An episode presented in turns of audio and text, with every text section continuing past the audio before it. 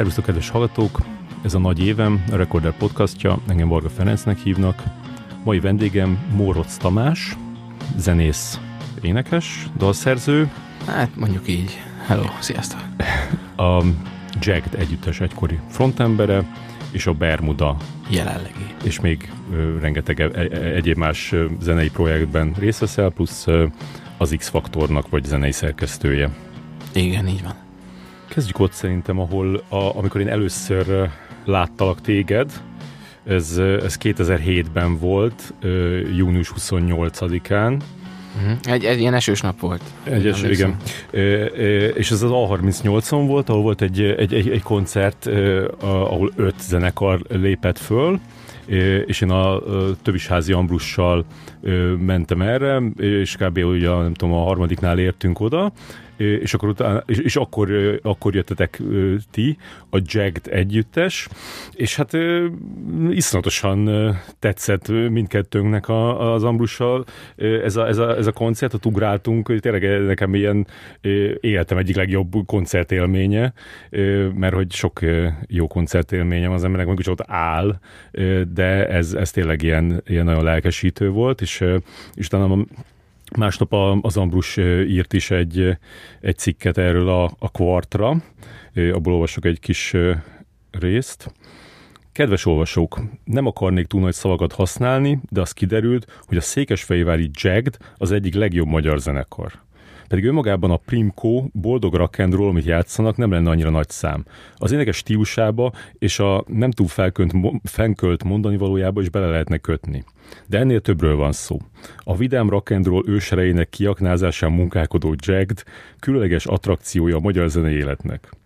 Felhőtlen és energikus, durakordos protorokkot tolnak, amiben ugyan sem olyan nincs, amit akár részleteiben, akár egészében ne hallottam volna más zenekarok előadásában, mégse ez jut az embernek az eszébe, hanem az, hogy van öt szemtelen vidéki fiú, akik annyira élvezik az elektromos gitározást, a hangosan dobolást, az éneklést és egymás társaságát, hogy ez még akkor is felemelő és szórakoztató, ha nem érteni a szövegeket. Ez még vicces, hogy, hogy most így elolvasva, hogy, hogy, hogy azt képest, hogy ez egy ilyen nagyon lelkes, dicsérő kritika, még mi, mi is még milyen sok negatívot bele tudott szúrni, de hát azért ez akkor is alapvetően pozitív. Neked ez a, ez a más, másik oldalról akkor hogy nézett ki ez a koncert? Emlékszem erre a koncertre, ez volt az egyik legjobb olyan Jack koncert, ami nagyobb színpadon történt. Tehát, hogy játszottunk. Az első budapesti koncertünk szerintem a tűzraktérben volt, és szerintem 70-80-an lehettek rajta. Ja, még a Múggal játszottunk, az ő előzenekaruk voltunk, és én már akkor éreztem, hogy, hogy egészen más az a, a, a befogadó közeg itt Budapesten, mint ami mondjuk vidéken volt. Mert vidéken ugyanazok az emberek jártak a koncertünkre hétről hétre, vagy minden hónapban, a helyi műfázban léptünk fel, és nagyjából ugyan, ugyanazokat az embereket láttuk hétről hétre, de Pesten egészen más volt, itt ilyen, ilyen meglepetés számba ment ez az egész, hogy, hogy ezt nagyon sokszor megkaptuk, ugye akkoriban ilyen szemtelenül fiatal zenekar vagyunk, és engem egy picit mindig zavart, hogy nem feltétlenül ezt emelném ki egy zenekar esetén, hogy, hogy, hogy mennyire fiatalok vagy nem fiatalok, hanem inkább mondjuk a dalaikat, vagy azt, hogy, hogy milyen energiával játszanak, és, és nagyon érdekes volt ez a, az Ambrusos cikk, hogy, a, hogy nyilván, nyilván óriási szavakat használt ugye a, a kritikában, nevező kritikának, de, de csomó olyan dolgot is megfogalmazott, ami nyilván Míg ezzel a dur dologgal nem teljesen értek egyet egyébként, mert, mert, mert ilyen major heteseket fogtunk be, meg ilyeneket, tudod, ami akkor olyan volt, hogy mi, emlékszem, hogy még a, még a múgosok is kérdezték, hogy ez mi, mi ez, de úgy emlékszem rá, hogy, hogy mi voltunk egy picit így a híd, a akkor nagyon menő progresszív rock, és nem tudom, sorolhatnék ilyen zenekarokat, mondjuk a, nem tudom, a Shell Beach, vagy a Seattle Sky, aki pont ezen a koncerten felépett, és a között a, az ilyen indie, angol száz popzenei széna között, mert mi, mi az indinél egy picit zúzósabbak voltunk, meg ilyen energikusabbak voltunk, viszont a, a klasszikus ilyen, ilyen pop mm, értelemben vett ilyen, ilyen angol száz popzeni játszó zenekaroknál zúzósabbak voltunk, a zúzósabbaknál meg, meg ilyen nyálasabbak voltunk sokkal. Meg ilyen jól fésültebbek, meg, meg meg hát rohadtul fiatalabbak, sokkal. Hány évesek voltatok akkor? Én akkor voltam szerintem ilyen 19, de, de biztos, hogy volt olyan gitárosunk, akinek, akinek kikérőt kellett írni a gimibe, hogy elmehessen hmm. koncertezni. És ez, hogy, ez, hogy ti fehérvári zenekar voltatok, tehát ez, ez úgy indult, hogy mondjuk így, így a gimiben összejöttetek, és akkor ott próbáltatok, de mert, mert, mert az a fura, hogy, hogy vagy, vagy nem tudom, ez 2007-ben már ide költöztetek, vagy akkor még onnan jártatok föl, mert, mert akkor már egy ilyen nagyon profi produkciónak tűnt a Jack. Úgy indult a zenekar, hogy a, a, a Jack zenekar alapból már létezett egy ilyen az, az a korszak nekünk, meg, meg ez a 2000-es évek közepe nekünk egy meghatározó ilyen popkulturális, meg mindenféle értelemben ö, meghatározó volt, hogy akkor tört be nekünk az az internet korszak, ami még nem, tehát egy teljesen más volt, mint a mostani internet korszak, de hogy le lehetett tölteni lemezeket, bejöttek az amerikai ilyen, ilyen skatepunk zenekarok, Magyarországon is voltak koncertek, meg el lehetett menni Ausztriába koncertekre, és akkor igazából Fehérváron volt egy olyan, volt egy olyan erős színe, akik ezeket a ilyen punk, skatepunk zenekarokat dolgozták fel. És a Jack, mint olyan, akkor már létezett, és, és egy másik énekessel játszottak ilyen dalokat, és nekem is volt egy, egy, egy hasonló zenekarom, és egyszer még kristálytisztán emlékszem rá, hogy, hogy volt egy ilyen én, a, én az én gimimből, a többiek az ő gimikből a mit, köz, köztes játszótéren találkoztunk, és akkor ott itt leültünk cigizni, és akkor beszélgettünk róla, hogy kéne zenélni valami délután, és akkor hát én nem voltam pont ott, és akkor nem megyünk el fel a próbaterembe. A dobosnak, a, az Ádinak volt a, a családi házuk pincében a próbaterem, hogy nem megyek el át, és akkor ott, mit tudom én, zenélünk, vagy valami ilyesmi gemelésnek nem nevezném, mert ugye nem, nem, nem gemelgettünk, mert nem voltunk zenészek sem igazából, csak így eljátszottunk dalokat, amik tetszettek, és akkor átmentem, abból aztán idővel, pár hét alatt kialakult egy ilyen, egy ilyen tök jó egymásra találás, és akkor így megalakult igazából a Jagged és elkezdtünk aztán később saját dalokat írni, amiket aztán elját, le, ezeken a koncerteken eljátszottunk. De az előző énekest azt, azt kirúgták akkor? Akkor ez a zenekar nem úgy működött még. Azért, azért fura ezt így, így elmagyarázni, hogy akkor volt Fehérváron a Szabad Művelődés Háza nevű műfáz, és az volt az egyetlen olyan hely, hely ahova mi el tudtunk menni zenélni. És minden héten, vagy két hetente volt egy koncert, és a helyi gitáros zenekarok felléptek, akik egyébként mindegyik ilyen 16-tól, nem tudom, 22 éves korig tagokból állt, és akkor, és akkor elmentünk ö, minden héten, vagy minden, mit tudom, hónapban oda fellépni.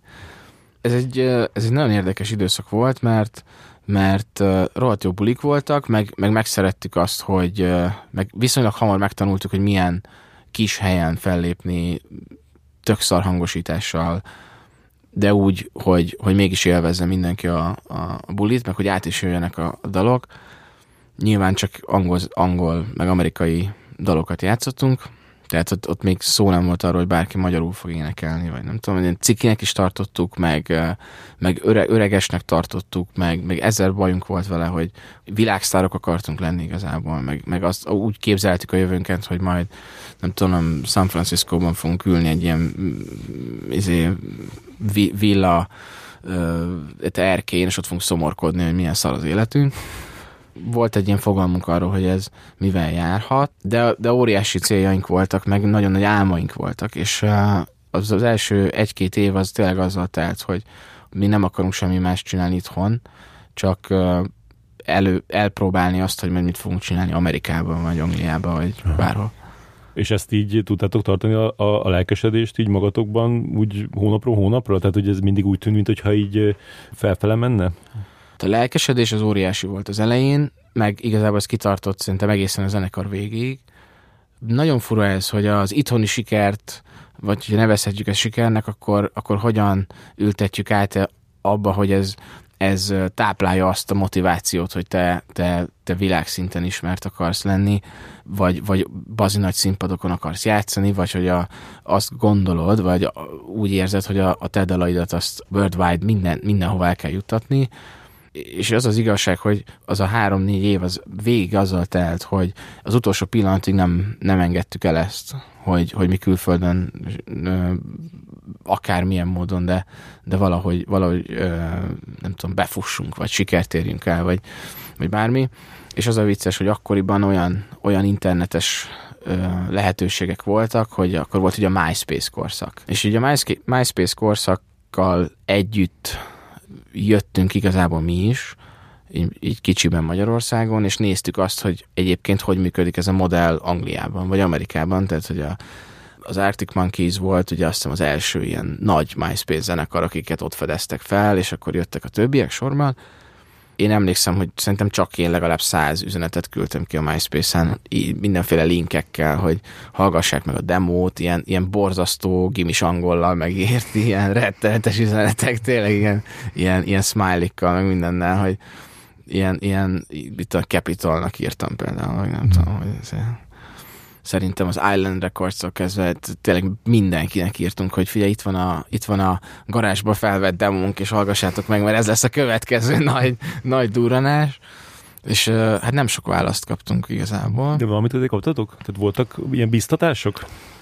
Ö, tök érdekes, mert ö, volt egy nagyon vicces, hogy a, mert nem is tudom, nem emlékszem, a kiadó egy ilyen kisebb, ilyen független kiadó volt, és elküldtem nekik ugyanezt a pakkot, ezt ilyen promópaknak hívtuk akkor, hogy összeszedtük a dalokat, meg ilyen kis, ilyen kis biográfiát a zenekarról, és ezt küldözgettünk mindenhova, és válaszolt egy kiadó, aki azt mondta, hogy óriási a zenekar, rohadt jó, és ugye ez az, ugye ez az a zenekar, amit az oldaladon látok, és hogy azt hiszem a The View nevű angol zenekarnak az egyik dalát raktam ki az oldalamra, vagy valamilyen klipjét, és a, és a csávó Amerikában azt hitte, hogy az én vagyok, és én az, ennek a zenekarnak a nevében írok, és hogy ez rohadt jó, hogy ez, ez tök jó, dolgozunk együtt, én meg már elkezdtem örülni, mikor rájöttem, hogy igazából meg se nézte, hogy mi van, csak rákattintott az oldalamra, és akkor azt hitte, hogy mi vagyunk a The View, hát nem mi vagyunk a The View, úgyhogy abban nem lett semmi. Igazából nem, nem konkrétum még nem jutottunk egyszer sem.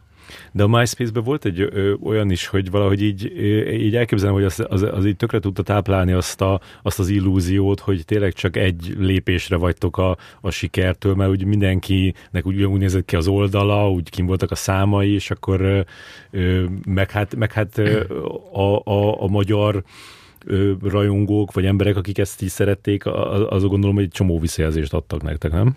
Hát ez egy, ez egy nehéz dolog, mert a, a MySpace-en igazából akkor szerintem Magyarországon azt lehetett elérni, hogy, hogy egy budapesti kisebb klubot meg tud tölteni. És az nekünk elég is volt. De mivel, ahogy mondtam is, hogy szerettünk volna mondjuk világszinten sikereket elérni, ezért ez volt, ez volt az egyetlen olyan csatorna, amin tudtunk kommunikálni minden kiadónak volt MySpace oldala, minden éjendárosnak volt, minden, minden zenekarnak volt, tehát nem tudom, szerintem simán rá lehetett írni akkoriban, vagy hát legalábbis még ugye a legelején akár az Arctic monkeys hogy ha én írtam volna nekik a legelején, akkor biztos elolvasták volna, és mondtak volna valamit. Mai szemmel nézve ez nem volt, ez egy, ez egy ilyen nem is tudom, az, amit most a TikTok hogy azt mondják, hogy most a TikTokon érdemes zenét promótálni, tudod. De hát az, az egy valójában arról szól, hogy unatkozó, nem tudom, anyukák énekelnek, meg a macskájukat felveszik, ahogy lefejelik a, mit a WC kagylót, és akkor az, ilyen, az tök jó. De valójában nem, nem egy komoly platform, tehát nem lehet rajta, nem lehet rajta szerintem ö, zenét terjeszteni nem tudom, ahogy, ahogy az ember igazából szeretné. Tehát nem fog eljutni ahhoz, nem, nem, nem érdekli az embereket. Akkor nem érdekelte az embereket ez szerintem, hogy ül mondjuk Amerikában, egy nagy kiadóban egy, egy, egy A&R menedzser, nem az lesz az első dolga, hogy Magyarországról megtalálja az új Beatles. Szerintem. Hm. És hát ebbe egy bele is fejeltünk, és ugye három-négy évünk ezzel elment, miközben teljesen elfelejtettük azt, hogy egyébként itthon milyen bázis lehetne építeni, meg, meg milyen sokan járnak a koncertünkre, országosan, vagy, vagy, vagy bármi, és többször megkaptuk, hogy ezt magyarul kéne csinálni. Az Ambrus cikkének még volt egy utolsó bekezdés, amit mostam föl. Azt mondja, hogy ahhoz, hogy a kispált meg a tankcsapdát valaki letaszítsa a trónjáról, ez még kevés, de a Jack nem is akar azon a pályán játszani. Ezek a srácok elegánsak és lazák, pontosan tudják, hogyan akarnak szólni, milyen számokat akarnak írni, és milyen közönséget akarnak maguknak. Fiatal, szépet, elkötelezettet, az aktuális angol száz rockzenét alaposan ismerőt. Külföldön és itthon is sikeresek lesznek, előbb vagy utóbb. Hát inkább utóbb. És az van, hogy ebből a szempontból igaz az, hogy, hogy ez egy nagyon szűk közeg volt. Meg még most is az. Hogy most arra gondolok, hogy fiatalot, fi, fiatalt, szépet, trendit, ilyen közönséget szeretnénk magunknak. Ez valahol igaz is volt. Mert azt láttuk, hogy hogy van egy óriási nagy hullám, ami most bejött nyugatról, a MySpace által, aztán a Facebook által, vagy, vagy egyáltalán csak a, nem tudom, a, a YouTube, az internet kettő által, hogy van most egy olyan óriási nagy popzenei hullám, ami, amire nem kell várni 10-15 évet. Most ezt nehéz ma elképzelni, de szerintem ez volt az első olyan korszaka a magyar popzenének, amikor már nem kellett várni arra, hogy tíz évet, hogy valami megérkezzen Magyarországra trend szinten. Ez volt szerintem az első olyan, hogy, hogy, hogy kijött a, a, nem tudom, az első Arctic Monkeys lemez, és két hét múlva már táncoltak rá Budapesten a klubokban. Nem minden klubban, meg nyilván nem, nem lett széles körülön népszerű, de azon, azon az egy-két buli sorozaton, amivel mi is így kapcsolatban voltunk, ott biztos, hogy ez, ezek, ezek már slágerek voltak. És ha megjelent pénteken egy új dal, azt egy héttel később pénteken már játszották. És szerintem en, en, most sok mindent felsorolhatnék, hogy mi, minek volt ehhez köze. Ö, nyilván szerintem az akkori rádiónak is, mondjuk a Tesco diszkónak, vagy a Gumipopnak, vagy ezeknek a buli sorozatoknak biztosan, meg a, hát legfőképp az internetnek. És ez volt tényleg az első olyan, amikor azt érezted, hogy, hogy együtt mozogsz, vagy együtt lélegzel a nemzetközi trendekkel, vagy, vagy bármivel, ami nekünk pont jól jött ki. Mhm. És ti úgy éreztétek akkor, hogy, hogy most a, a, a felszállóágot csíptétek, mert most pont rákerestem, amikor kerestem ezt a szöveget, akkor, akkor megtaláltam, a, hogy ennek a koncertnek a másnapján az ilyen baráti levelező listán ment a, a, a ilyen, nem tudom, 50 leveles threadben a, a vitatkozás arról, hogy most a, a Moog vagy a Jagged az, amelyik hitelesebb, és akkor én ott nagyon érveltem amellett, hogy a, hogy a, hogy a, hogy a Jagged az, ami, ami igazán hiteles, mert ugye a Moog az ilyen nagyon ilyen kiszámított, ilyen kimatekozott valamit, ti, ti meg teljesen uh-huh. így izé ösztönből és zsigerből ö, nyomjátok, és akkor ö, néztem, hogy valaki meg azt mondta, hogy á, Moog, az már másfél éve lejárt. Ez volt 2007-ben. Tehát, hogy, hogy ti, ti azt éreztétek akkor, hogy, hogy, hogy ez, ez még így felfele megy, és így ebben még van energia? Mi igazából nem gondolkoztunk ezen. A Moog egy sokkal érettebb zenekar volt már akkor is, egyrészt valamennyivel idősebbek is voltak nálunk, több közük volt a, a, a zenéhez, vagy a, vagy a, a pop szakmához, mint olyan. Mi azt se tudtuk, tehát még szerintem a, a legelején szerintem még nem is volt mindenkinek gitárerősítője saját, vagy, vagy olyan cuccunk, amin úgy, úgy profin elő lehet adni egy koncertet de gyerekek voltunk, és, a, és nem gondolkoztunk, nem, nem foglalkoztunk ezzel, nyilván ilyen tinédzserként nem az, nem az volt a fontos. Mi a, mi a bulit élveztük, a, az elnélést élveztük, élvezzük ma is, igazából nem, soha nem hasonlítottuk egy egymást annyira össze, tény, hogy, hogy sokan összehasonlították a két zenekart. Én nem hiszem, hogy, hogy zeneileg lenne bármilyen ilyen nem tudom, értelme összehasonlítani két, két ilyen zenekart, mert, mert teljesen más stílust játszottunk, viszont ez annyira ritka volt akkor Magyarországon, hogy csináltunk belőle egy ilyen pici Blur Oasis, nem tudom, ilyen, ilyen kópiát, ami szerintem rettenetesen kínos még, még kimondani is, hogy, hogy eznek bármi köze lehetne ilyen, ezekhez a zenekarokhoz. Köztünk ilyen soha nem is volt, ö, sem rivalizálás, sem, sem semmilyen. Talán ami a leginkább különbözött a két zenekarban, az inkább a felfogás, hogy mi ösztönből zenéltünk.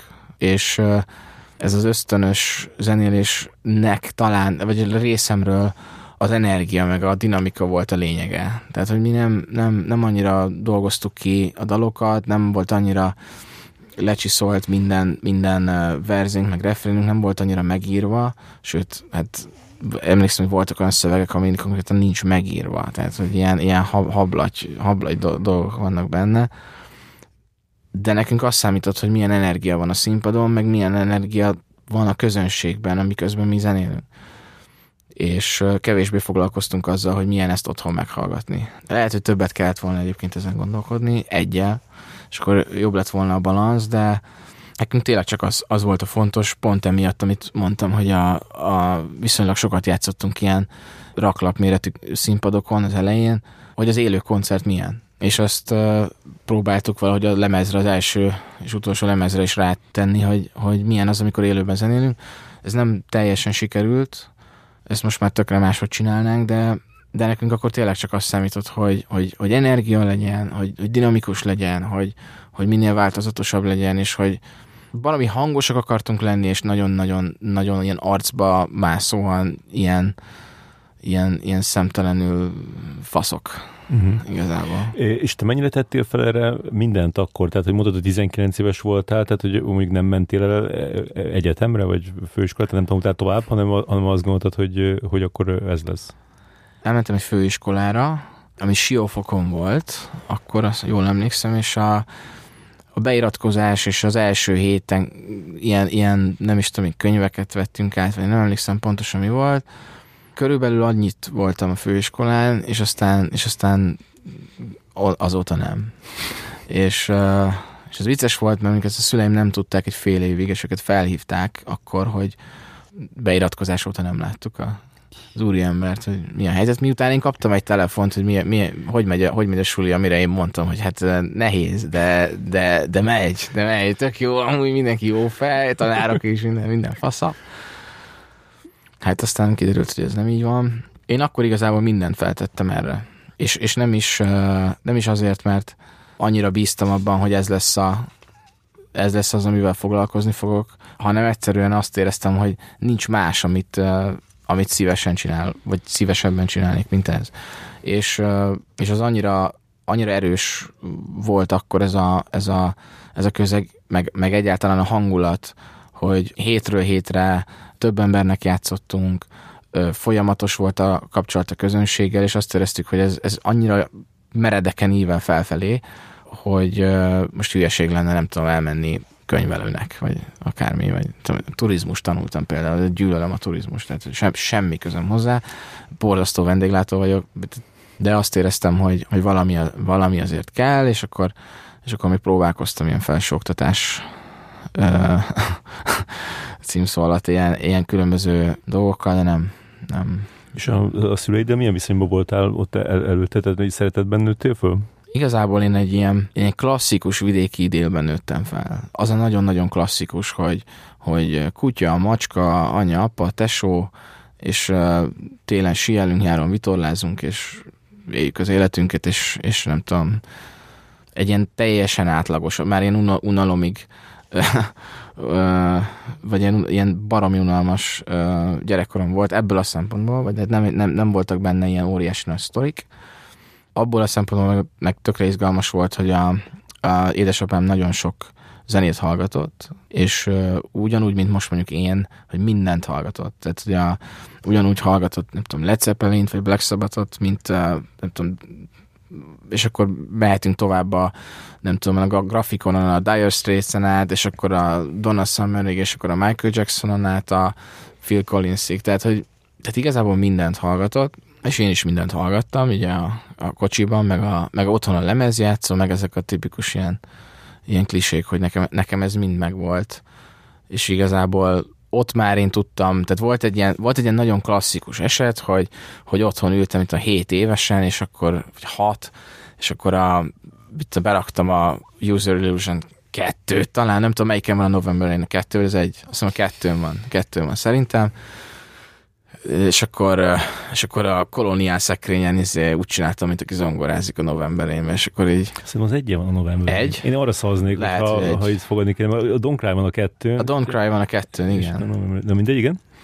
és, és akkor erre hazajöttek a szüleim, hogy zongorázók, hat éves gyerek a novemberben játsz az kamu izé, zongorálni pantomimeztem a koloniál szekrényen, és akkor mondták, hogy akkor kéne venni valami, mit tudom, billentyűs hangszert, és akkor kaptam egy ilyen Casio szintit, amit gyűlöltem, tehát az, az borzasztó volt. Tudod, ilyen kotta fizette, hogy a füreliszt, meg ezeket meg mm. lehetett rajta tanulni. Arra elég hamar rájöttem, hogy ez nem én vagyok. Aztán bejött a hip-hop, az, az, hát az annyi közön volt életemben, hogy egy ilyen ilyen féltfőrzött Bon Jovi lemezt, ilyen, ilyen bakelit lemezt így el, mint kiszedtem valami tokból, és felraktam a, felraktam a bakelit lejátszóra, és így elkezdtem scratchelni izomból a Bon Jovi lemezt, hogy e, ez most a Beastie Boys, tudod, így, így nagyon éreztem, hogy, hogy, hogy most én, én az vagyok de csak így, így szétcsesztem a Bon Jovi. Nem adott olyan hangokat, ugye? Nem adott olyan hangokat, meg szétkarcolódott a lemez, és akkor az, az, az nem volt jó, akkor egy hétig nem hallgathattam semmit, és aztán igazából az áttörés az az volt, amikor, amikor elkezdtem gitározni, és akkor, és akkor a semmiből ö, egyszer csak így kaptam egy, egy tipikus ilyen akusztikus gitárt, vidéki nevén ilyen dobgitárt, tudod, és akkor tanultad az illést, meg a mindent, amit kell, és mondtam, hogy ez tök jó, el lehet menni szerenádozni az osztályjal a töri tanárnak, de még ez még mindig nem az, amit én akarok csinálni. És így rágtam a fülüket egy ideig, hogy, hogy nekem zenekarom lesz, és kéne, kéne egy gitár, amivel úgy azért kicsit, kicsit jobban, meg hangosabban, meg, meg, meg, meg, meg torzabban lehet játszani, és akkor emlékszem, hogy egyszer hazamentem, hogy toltam be a biciklit a garázsba, és akkor megláttam egy ilyen ilyen gitártoknak kinéző dolgot. És akkor először azt hittem, hogy légpuska, vagy valamilyen, tudod, ilyen cucca hmm. garázsban, hogy mit keres volt, és hogy kibontottam, és hogy gitár volt, és három hétig titokban játszottam rajta délutánként, dél, délutánonként, mert nem tudták, hogy én tudom, hogy azt már ott van. És akkor, amikor így éreztem, hogy öt óra volt, és akkor jöttek haza, akkor tudod, visszapakoltam. Így nem jöttek rá, hogy az én azt tudom, hogy ott van, de akkor már, akkor már iszonyatosan pusoltam. Tehát akkor már minden nap elmondtam, hogy figyelj, most van egy zenekar, be fognak venni gitározni, kell a gitár, és akkor egyszer csak így, két hét után behozták, nem tudom miért vártak amúgy két hetet. nem szülinapod volt? Tehát... nem, hát az az durva, hogy nem is volt semmi szerintem ilyen, amire lehetett volna várni. Egy picit aggódtam is, hogy amúgy nem az enyém. Tehát, hogy így, így, így, így, így elkezdtem ezen aggódni, hogy remélem nem, mit tudom én, csak úgy ott van, vagy nem tudom, valaki más kapja a családba. És akkor az, amikor volt egy ilyen régi Jolanna gitárom, ez a klasszik fekete Jolanna, nem is tudom a típusát, kaptam egy ilyen gitárt, és akkor, akkor így megőrültem. Teljesen. És akkor hegesztettek nekem otthon rat torzító pedált, házilag egy ilyen régi Winchesternek a házába, és akkor, és akkor volt saját erősítő, meg minden, és az, az kőkemény fordulópont volt igazából. Tehát akkor én már éreztem, hogy, hogy megvan. Tehát nem is volt más gyerekkorodban, ami mondjuk hasonlóan foglalkoztatott, mondjuk nem tudom, BMX, vagy, vagy foci, vagy a, akármi, ami még így egy ilyen második helyen ott, ott volt? Semmi. Az a, az a fura, hogy a, minden érdekel. Engem most is egyébként minden, minden olyan dolog, hogy rá tudok kattanni ilyen dolgokra, mit tudom én, a, számítógépes játékok persze lekötöttek 12 évesen, 13 évesen, és akkor ültem és counter strike mit tudom én, amennyit lehetett, de nem, nem, valahogy, valahogy mindig, mindig az volt a nap végén, hogy akkor el kéne menni zenélni kéne, zenekart kéne alapítani, nem tudom, dalokat kéne írni, meg, tehát hogy volt egy ilyen indítatás, ami nagyon fura, mert nem, nem járt együtt egy ilyen művészi hajlammal, vagy tehát nem, tehát nem, nem olvastam szép irodalmat, meg, meg nem, tehát nem, nem onnan ered ez az egész bennem, hogy, hogy gyerekként így, így elkezdtem a világot másképp látni, és azt éreztem, hogy van egy olyan sajátos, nem tudom, világom, amit meg akarok mutatni az embereknek, hanem, hanem egyszerűen nekem ez egy ilyen csatornázás volt a, a, azoknak a nem tudom, vagy a stressznek, vagy, vagy bármilyen dolognak, ami engem így életembe ért, azt így azon, azon vezettem át mindent. De jó dolgokat is, meg, tehát, hogy gyerekkoromban nem ért semmi ilyen, tehát hogy nyilván a, a pozitív dolgokat csatornáztam oda, és akkor hát nyilván azért játszottunk ilyen skatepunk, meg ska, meg ilyen zenéket, mert akkor inkább a pozitív uh-huh. dolgok És mit élveztél benne a legjobban? Tehát az volt a legjobban, amikor a, mondjuk a színpadon voltál, koncerten, vagy az volt, amikor írtál egy, egy, egy jó, nem tudom, riffet, vagy egy jó számot? A legelején azt szerettem, hogy közösségben együtt csinálunk valami olyat, ami, ami egyedi. Suli után kimentünk próbálni, és délután négykor még semmi nem volt, és este nyolckor volt egy dalod amit haza tudtál vinni, tudod, egy ilyen kazettán, így benyomtad a rec gombot a, a magnón, és ilyen gagyi minőségbe felvetted, és hazament, és lejátszottad, és volt egy dalod. Az mindennél durvább. Tehát, hogy ha kaptam volna egy új mountain bike-ot, vagy egy, nem tudom, egy, egy mit tudom én, nem tudom, mit kapnak most a 15-6 éves gyerekek, de, de nem volt, nem volt jobb. Tehát, hogy az volt, az volt a legmenőbb, és hát ugye lehetett vele menőzni a suliban. Tehát, hogy az meg a másik, hogy valahogy érinthetetlenné váltál. Nem kellett beállnod azok közé, az arcok közé, hogy akkor tudod, voltak a szolis gyúrós arcok, voltak a én diplomat akarok lenni, és, és éjjel-nappal tanulók, volt a, voltak a, itt a focisták, és akkor e- ezek néha tudod, nyilván voltak a szolisok, meg a focisták között is volt egy közös halmaz, de teljesen ilyen érinthetetlen, meg szabad voltál, tehát mm. nem kellett beállod a sorba. Nyilván egyébként kívülről ez úgy nézett ki, hogy voltak az ilyen magukat baromira tehetségesnek képzelő, trendin öltözködő fiatal arcok, akik azt hitték, hogy egy gitárt felvesznek a nyakukba, és akkor ő, ők, ők, a, ők a rajok. Tehát kívülről mi, mi is egy ugyanilyen kasztot képviseltünk ugye végig, de mi belül egészen máshogy éreztük, és ez egy, ez egy, ez egy felszabadító dolog volt. Akkoriban néztük meg, nem tudom, szerintem a legtöbb olyan filmet, meg, meg tehát Larry Clarknak a, a Kids című filmje, ami ilyen, tudod, akkor olyan volt, hogy megnéztük, és azt mondtuk, hogy fú, de király, ez, ezt akarjuk mi is csinálni, ebben akarunk élni, Los, Los Angelesbe akarunk ördeszkezni, zenélni, és Pedig azt, azt ilyen elriasztó példának szánták, amúgy. Igen, gondolom. igen, igen, egyébként egy ilyen rettenetes történet, de, de de hogy mi ezt, mi ezt imádtuk, imádtuk akkor. Kicsit hozzátartozott ez a kultúrához is, szerintem ez, ez akkoriban nagyon ment ez a search and destroy, meg lerugdosni a kukákat, meg összetörni a, a busz megállókat, meg ilyen hülyeségek. De az egy nagyon, nagyon intenzív, nagyon jó időszak volt.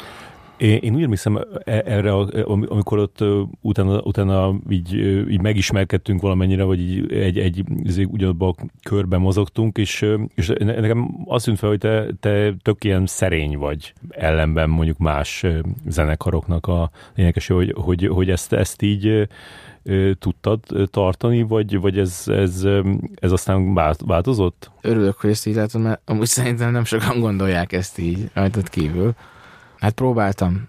Az van, hogy szerintem nem tud működni úgy egy, se, egy zenekar, se egy előadó önmagában, hogyha vagy ha áll szerény, vagy ha szerény. Az, az van, hogy annyira kell tolnod magad mindenki más ellen, vagy mellett, hogy ha egy szerény ellen is vagy, vagy, vagy olyan, aki mondjuk nem magát helyezi előtérbe, időnként muszáj lesz magadat helyezni előtérbe, és akkor, és akkor általában, én ezt már láttam egyébként nagyon sokszor, azok, akik egy picit ilyen tökéletlenebbek, azok, azok sajnos teljesen mindegy, hogy mennyire tehetségesek, vagy mennyire akarnak, ö, nem tudom, vagy meg akarják valósítani azt, amit, amit ö, ö, nem tudom, mit csinálnak, vagy sikeresek akarnak lenni, az nem működik. És vannak ilyen antipéldák, és én őket szeretem a legjobban. És nyilván abból próbálok én is ilyenkor így így erőt meríteni, hogy, hogy nem kell seggfejnek lenned ahhoz, hogy, hogy rockstar legyél. Most én nem magamról beszélek, de hogy, de hogy ezt szoktam mondani másoknak is, hogy nem, nem jár együtt ez a kettő. Hmm. És kik az antipéldák? Az antipéldák igazából a, nem tudom, az Elliot Smith, vagy a Nick Cave, vagy, a, vagy, vagy azok a, tehát igazából a szomorú csávok. Uh-huh. Azok, akik a lehető legmesszebb vannak a Eminemtől. Aki szintén egy szomorú csávó, csak hogy más hogy sikeresek. Van, aki magáról mondja, hogy sikeres, és ezt mindenki elhiszi, és mondjuk joggal. Megvan az, aki soha életében nem mondta el magáról, hogy ő mekkora király, de mindenki azt mondja róla, hogy a legnagyobb király. Mondjuk hosszú távon azért a Nick Cave talán jobb példa erre, mert hogy az Elliot Smith megölte magát. Hát igen, igen, igen. De... Magyarban van, van ilyen, aki így tudná mondani? Van, van. Hát a, itthon nincsenek ugye akkora sztárok. és ezért nem is, nem is ilyen fontos szempont az, hogy kiről mit mond mondjuk az, telj, az egész szakma. Ma az is jó, hogyha mi, nem tudom, a negatív reklám is jó, az is jó, hogyha valakinek, valakit mindenki utál, abban arra karriert lehet ma Magyarországon építeni. És szerintem ez rendben is van így. De tudok olyat mondani, ott van például a, nem tudom, Kristóf Norbi, aki szerintem az egyik legnagyobb tehetség Magyarországon, de nem tudja, hogy miben tehetséges igazán, és annyira szerény, hogy, hogy nem tudom, hogyha most azt mondanám neki, hogy Norbi, nem tudom, csinálj, csináljunk egy lemezt, és kezdjünk el azon dolgozni, hogy nem tudom, 40, 40 x évesen, nem tudom, sikere, sikere vidd azt, amin dolgoztál az elmúlt 25 évben, és hogy mindenki megismerje a neved, és, és nagy színpadokon állj, és nem tudom, csomó ember énekelje a dalod, nem vagyok benne biztos, hogy ő ezt így annyira akarja. Még, vagy már. Úgyhogy uh, ismerek ilyen embereket, meg ismerek antipéldákat, személyesen is. Én mindig egy kicsit közéjük akartam tartozni, mert, mert sokkal békésebben nyugodtabb volt az, amikor azt láttam, hogy a picit így szét, szét tudja cseszni az embernek a, a, az önképét is, az életét, a realitáshoz való viszonyát a, a, a pop business. És egy picit picit olyanná válik, hogy hát szenved, meg, meg, meg teljesen ilyen, ilyen, ilyen olyan dolgok emésztik, amik, való, amik nem léteznek. Csak mivel annyira eltávolodott már a valóságtól, hogy, hogy nehezen talál vissza. És én mindig azokat az embereket irigyeltem nagyon, akik mondjuk nem állnak fent a színpadon, hanem mondjuk egy menedzser, aki, aki nem iszik a koncerten, időben hazamegy, lefekszik, másnap fel kell elmegy futni, és amúgy tök jól érzi magát. És ez nem, nem hangzik annyira ultra menőn, de nekem az mindig tetszett, hogyha valakit nem, nem fújt el a szél egyből. És nem, nem volt az, hogy már azt se tudta, hogy kik a barátai, meg tehát ezek a klisék, tudod hanem a, aki, aki ilyen stabilan áll, és, és ez... De ezért gondolom, eleinte nem ez volt a legszimpatikusabb neked, hanem ez, ez később vált hozzá. Én nem, én ezt mindig figyeltem, tehát, hogy nekem ez, nekem ez mindig tetszett, és mindig, mindig irigyeltem, viszont nem akartam ezért feladni azt, amit éppen csinálok. Tehát, hogy nem, nem éreztem azt, hogy szívesebben lennék az ő helyében, de mindig e, volt egy-egy pillanat, amikor azt éreztem, hogy, hogy neki most sokkal jobb, mint nekem. Tehát amikor Pécset játszottunk, és uh, szédelektem a, a backstage-ben, és, és itt könyörögtem, hogy maradjon el a koncert, és ügyenek haza, mert a teljes izé, breakdown, mind, minden, tudod, azt, azt se tudtam, hogy ki vagyok, mit akarok, mit csinálunk. Szé. Ez még a Jagged időszak? Ez még a Jagged időszak vége, és uh, nem, nem is voltam ilyen kellemes társaság akkoriban, Na akkor például nagyon, nagyon uh, szerettem volna annak a helyében lenni, aki, aki menedzser, vagy aki, aki csak dalokat ír, vagy aki, aki hangmérnök egy, egy, egy stúdióban, és megvan a rendszer az életében, és tudja, hogy tudom, fel kell hétfő reggel 10 órakor, vagy 9-kor, vagy, vagy tök mindegy, és, és, és megvan az a, az a napi rutinja, az a, az a, megvan az a, az a béke, tudod, az a mindennapi ilyen kis dolog az életében, ami, ami állandó, és a, a miénkben már ilyen fiatalon, vagy legalábbis én magamról beszélek, az enyémben már akkor nem volt meg. De ennek mi volt az oka? Hát szerintem ez a talajvesztés. Hmm. Ez a... De mondjuk, hogy túl sokat, sokat ittál? Mm, nem hiszem, ez, nem hiszem, hogy a valószínűleg az is lehet, hogy hozzátett ehhez, de inkább az, hogy, hogy egy ilyen légüres térbe lőttük ki magunkat akkoriban. Tehát, hogy az volt, hogy az a közeg, az a, az a sajtó, az a média úgy beszélt rólunk, hogy mi vagyunk a következő valami. Tök jól nézünk ki, tök jól öltözködünk, tök jók a számaink, fiatalok vagyunk, meghódítjuk Amerikát, és, és a többi, és a többi. És ezt mi amúgy szerintem úgy nagyjából azért úgy be is magoltuk, és el is hittük. Mm. Amikor nem az történik, amit most elmondtam, ez így mind tök szép és jó, de amikor nem az történik a végén, amit vársz, meg amit mondtak, hogy majd az fog veletek történni, akkor azért meg tudsz szeppenni, és akkor ott, ott maradsz így egy ilyen légüres térben, hogy na jó, de ha nincs ez, akkor, akkor, most, akkor most mi van? Uh-huh. Most el kell menni suliba, vagy uh, abba kell hagyni ezt az egészet, vagy tehetségtelen vagy, tehát akkor azért forog a fejedbe egy pár olyan gondolat, ami nem annyira, nem annyira frankó, De hát ezen is át kell esni, tehát hogy nem... És ez mikor esett le? Tehát, hogy mi volt az a, mik voltak azok a pontok, amikor, amikor így rád eszméltél, hogy, hogy akkor lehet, hogy ez mégse történik? Szerintem ez a 2000, ez már 2009, 2008 vége, 2009 az volt, amikor hát mindenből elegünk lett igazából. Nagyon vicces, mert hogy három év alatt kiégtünk ebben, tehát hogy ilyen, ilyen hihetetlen, plusz egyébként nem, tehát hogy nem az volt, hogy heti, mint amit ma csinálnak 16 évesen emberek, hogy tudod, napi négy fellépés, meg ilyenek, hanem, hanem az egy jóval kevesebb volt, de, de mi úgy éltük meg, annyira intenzív volt ez az időszak, hogy volt egy lemezszerződésünk a Univerzáltól akkor, és tudod, megkaptad a kis dossziét a, a bolygóval, meg a logóval, meg mindennel, és akkor azt hitted, hogy te vagy a YouTube. Vagy a, vagy a bármi, tudod, és, és ugye, ahogy mondtam, hogy el, eljutottunk odáig, hogy, hogy nő, akkor ez nem vagyunk, akkor mi vagyunk. De kijött egy lemezetek? Az, ott jött ki Universal? Az ott jött ki, igen. igen. Az, azt hiszem 2008.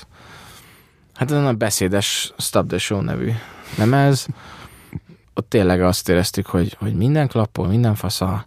Figyelj, nyilván volt benne egy csomó ezért, baromság, tehát gyerekek, gyerekek voltunk, tehát hiába voltunk 19 évesek, 20 évesek, igazából gyerekek voltunk, tehát nem, nem tudtuk, hogy, hogy, hogy mivel játszunk, nem tudtuk, hogy mi az, mi ez az egész, nem láttuk magunkat kívülről, az biztos. Igazából se, olyan sok segítséget sem kaptunk, tehát hogy nem, nem voltak olyan zenekarok, akik azt mondták volna, hogy figyeljetek, nem nagyon bírtak minket, azt hozzá kell tenni. Akik meg bírtak minket, azok meg, azok meg elfogultak voltak, és nem, úgy, úgy senki nem, mit tudom, vert szájba minket, hogy figyelj, ez, ez így nem jó. De kik, kik nem bírtak? A Universal? Nem, nem, a, hát most a zenekarok Jaj. mondjuk, vagy a, Hát nyilván egy csomó ember, csomó ember azt érezte, hogy ez egy ilyen tiszavirág életű dolog, mint ahogy most egyébként ugyanezt történik, és ugyanígy beszélnek olyan mit előadókról, ami, ami, ami most egy, egy, egy, egy trendi műfaj, mondjuk egy trap műfajban ugyanezt történik, vagy ezt mondják nagy öregek, hogy, hogy a, e, ezek, ezek, ezek az előadók tudod két-három év, és aztán, aztán eltűnnek, aztán vagy eltűnnek, vagy nem, és valószínűleg inkább nem, mert, mert azért most már egészen máshogy működik ez, meg, meg sokkal hamarabb élnek, érnek el olyan nagy közegeket, amik nekünk évekbe telt, de nem, nem szerettek minket annyira, szerintem. Uh-huh. Sokan.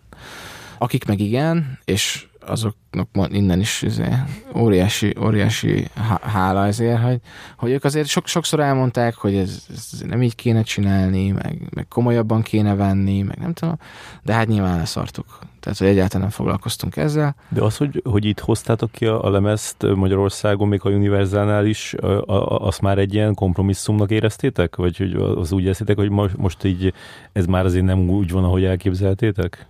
Teljesen izé, naivan azt gondoltuk, hogy ez egy nemzetközi cucc, tehát rá van írva, hogy Universal.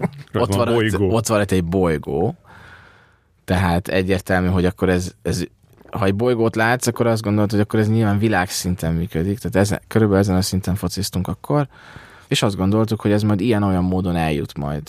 Majd, majd uh, Angliába, Amerikába, Németországba, Hollandiába, Dániába, Svédországba, és ott imádni fogják. Tehát, hogy ott, ott, ott, ott mindenki le fogja tenni azonnal, amivel foglalkozik, és azonnal felemeli a telefont, és keresi a számunkat, hogy hol éri el az éppen akkori menedzserünket, hogy, hogy, hogy repülőjegyet foglaljon nekünk. Tehát, hogy mi, mi abszolút ezt hittük.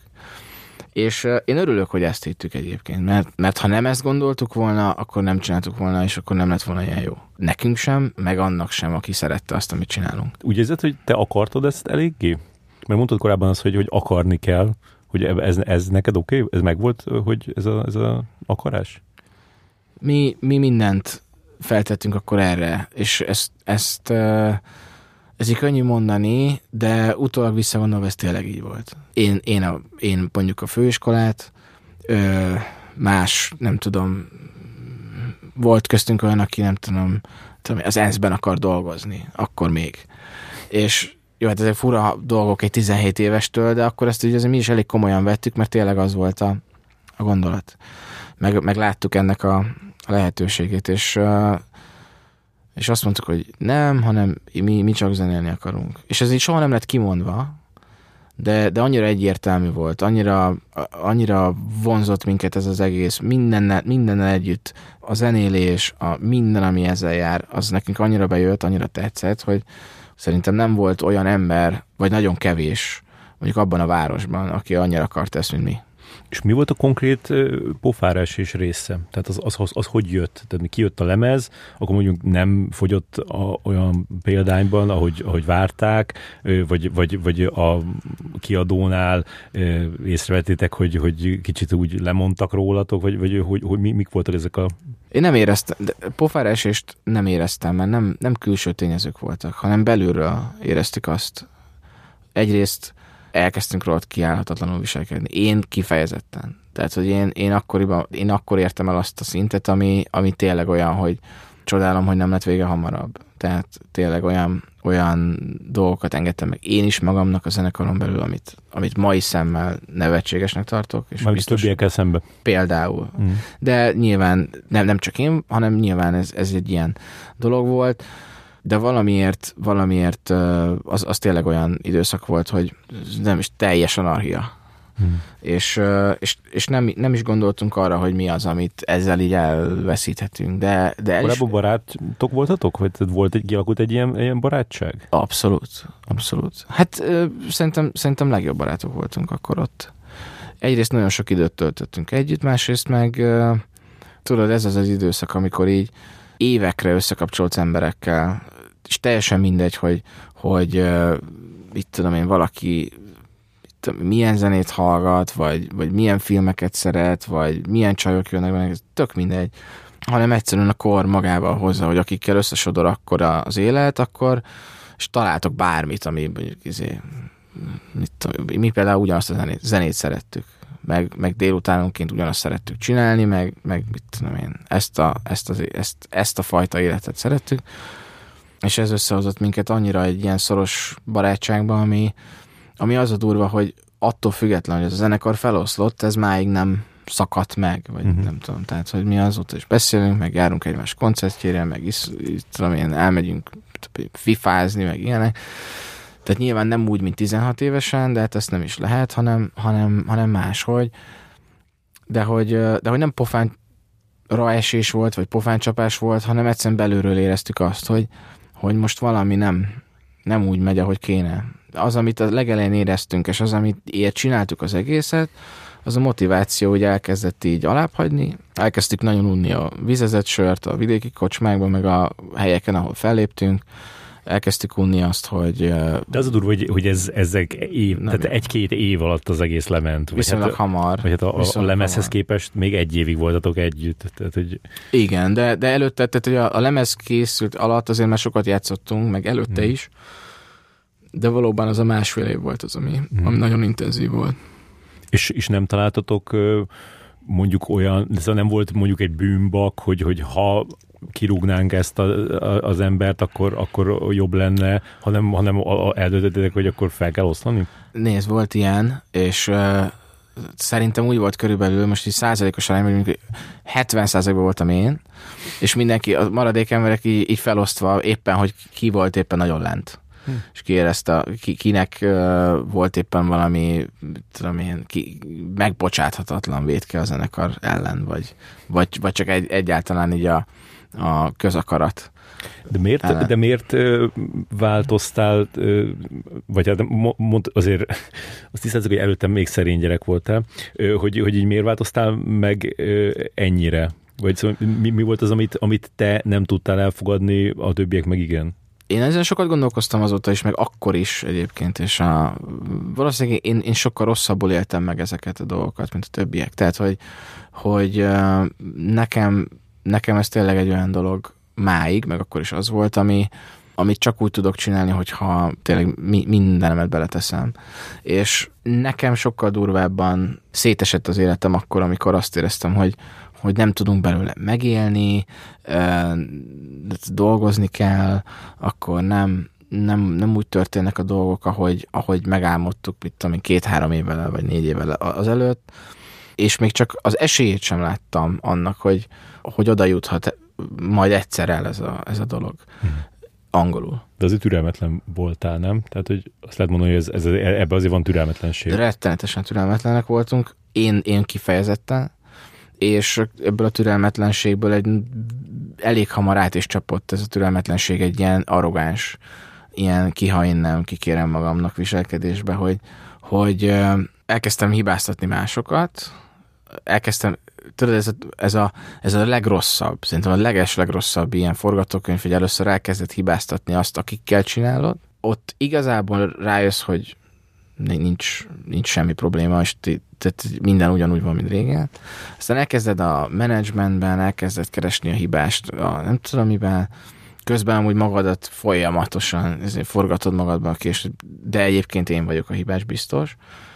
Aztán elkezded hibáztatni a, a és ez a legrosszabb, elkezded hibáztatni a közizlést, a, a, a közönséget, a, azokat az embereket, akik zenét hallgatnak Magyarországon, tudod, és akkor ők a hibások, mert, Igen, az mert már nem... egyenes út a meg, megkeseredéshez, hogyha már a, Borzasztó, az embereket Csak egy 19 évesen hova keseredj meg, tudod, tehát az még, az még nagyon korán van, és, és aztán végén persze beláttam azt, hogy, hogy nem jól csináljuk, vagy én nem jól csinálom azt, amit kéne, és akkor ez így véget is ért. És hogy volt a feloszlás?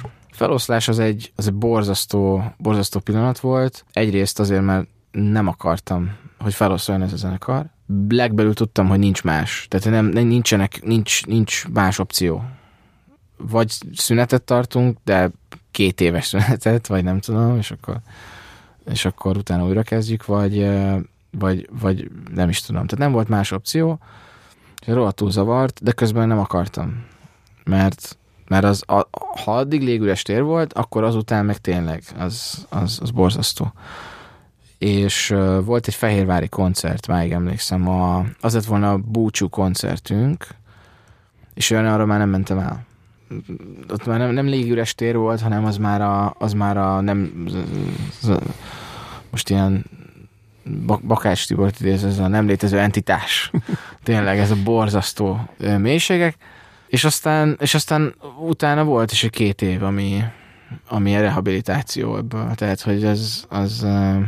De akkor az, így az, lett vége neked, hogy nem mentél el egy koncertre, és aztán meg... Nem, az úgy volt vége, hogy feloszlik a zenekar, de még egy koncertet adunk. Jó. Na, és arra én már nem mentem el. Egyébként nyilván nem voltam jól, ezért, tehát oké, okay. ez volt a háttere, de a lényege végül is az, hogy nem mentem el. Hm. És, és hol voltál helyette? Otthon. Otthon. Hát figyelj, az, az a legrosszabb időszak. Az a, később volt egy másik ö, zenekar, csináltunk a vicces módon a Múgos Tonyóval egy zenekart, és egy ilyen side projectet, vagy hát akkor már nem side project volt, hanem egy zenekar, és nem mentem el próbálni, mert nem bírtam felszállni a metróra, tudod.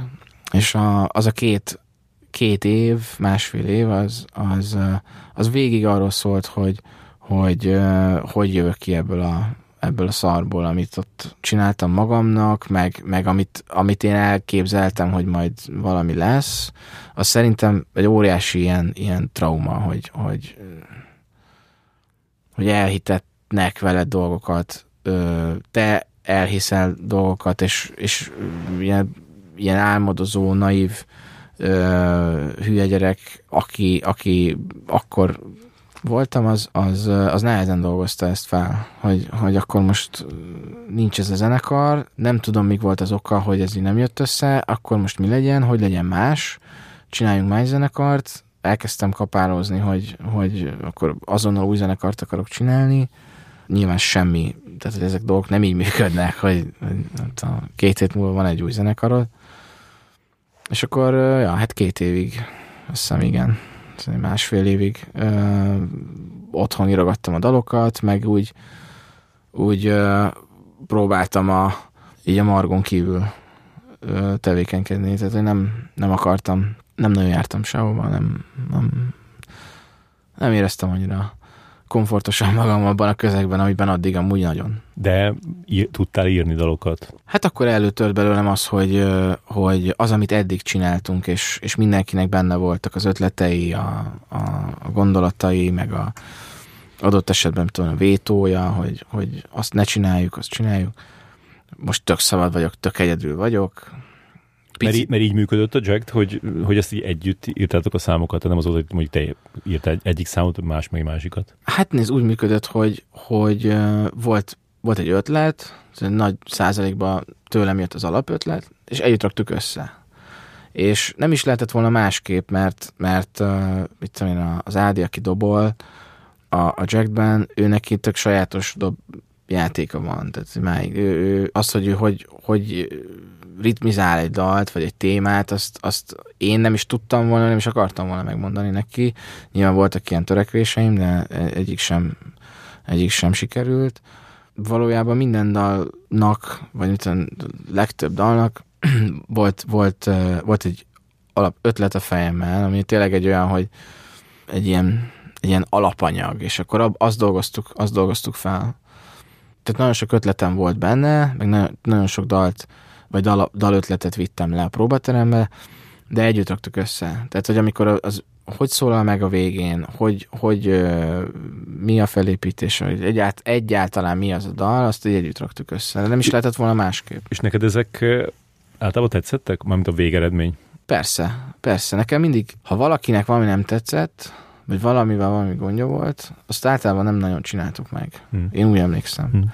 Nem, annyira gyorsan írtunk dalokat akkoriban, picit ilyen, so, voltak olyan dalok, amiket így össze is csaptunk, aztán nem is játszottuk őket később, hogy annyira gyorsan születtek a dalok, hogyha valamire azt éreztük, hogy nem jó, vagy nem, nem, nem, nem érezzük azt az eufóriát a próbateremben, hogy na most, most valami rohadt jó dolgot csináltunk, közt elengedtük.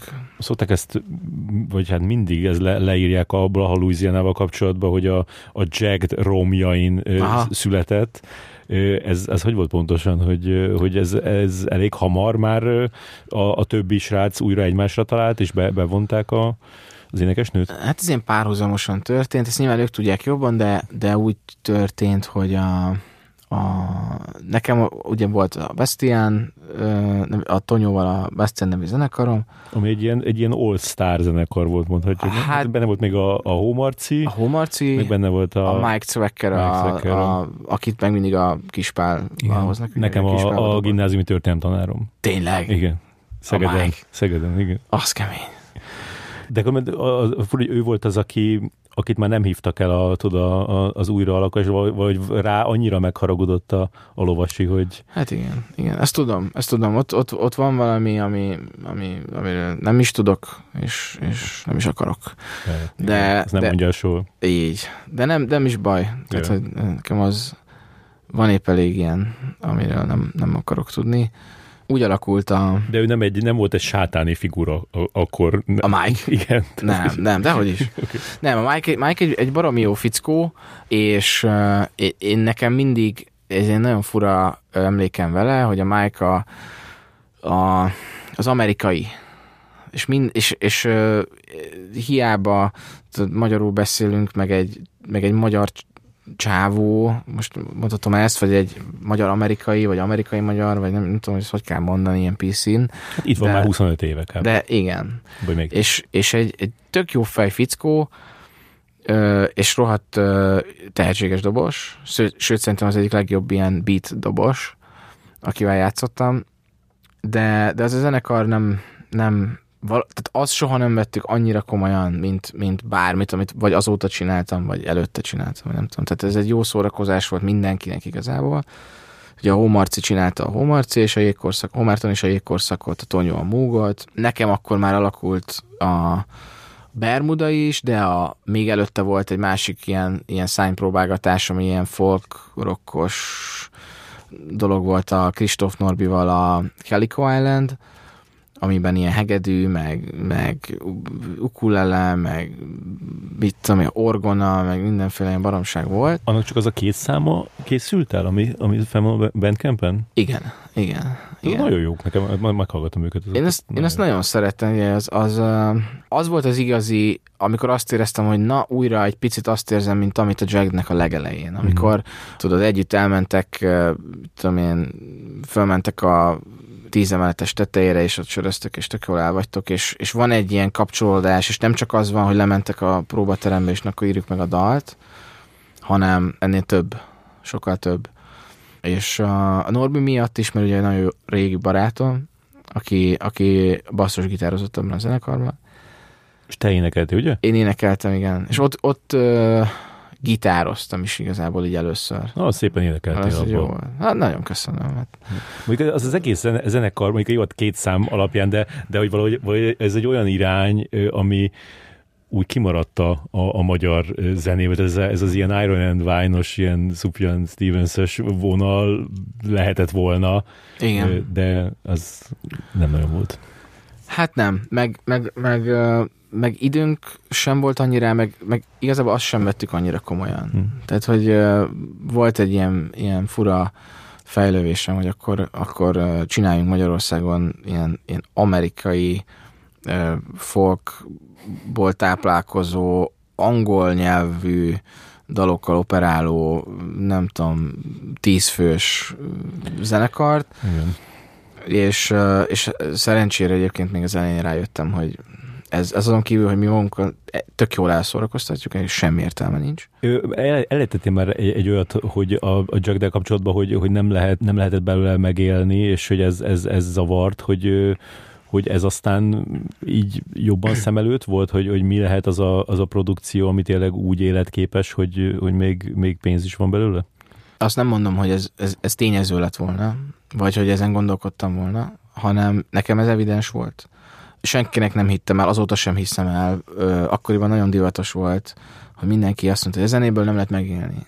Meg ez a nagyon, ez a nagyon tipikus, tehát én emlékszem, pont valamelyik nap jutott eszembe, hogy nekem a nagymamám mondta, tudom én, amikor hat év vagy öt évesen a Szegeden, a, itt a főtéren a, a fagyival sétálgattam, és akkor ott volt valami utcazenész, ilyen a holland arcok, ilyen műanyag szandálban, akkor én nagyon mentek ezek a műanyag szandál, és akkor így mutatta, hogy na, hogy ilyen, ilyen, ez, ez, ez, ez van akkor, hogyha az ember nem tanul, nem csinálja azt, amit kell, nincs diplomája, nem tudom.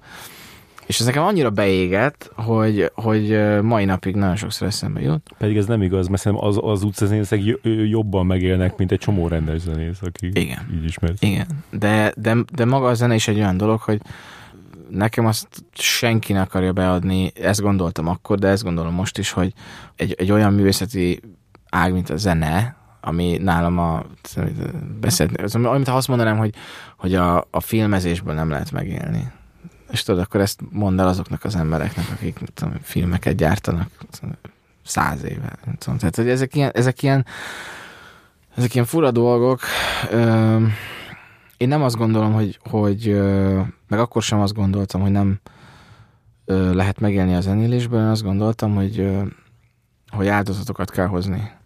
Hogy angol nyelvű folk pop dalokkal ma, ma, vagy Magyarországon akkor se, de valószínűleg most sem nem lehet, nem lehet olyan népszerűségre szert tenni, ami egy akkora nem tudom, közönséget hoz magával, hogy az, az eltartson egy produkciót. És akkor nevezzük produkciónak, mert, amúgy, mert, mert akkor innentől ebből a szempontból közelítjük meg, hogy egy zenekart, vagy egy előadót, vagy bármit nem tud fenntartani egy, egy mit tudom én, 60 ember Budapesten, aki amúgy szereti ezt a fajta zenét. És nagyjából egyébként, amikor erre egy ráeszméltem, akkor, akkor jött az, hogy, és ez volt talán a legnagyobb elhatározás onnantól, hogy én elkezdtem először gitározni, és voltak a zenekarok, és, és, és felléptünk, és csináltuk a, a, a lemezt, és minden, hogy próbáljuk meg magyarul.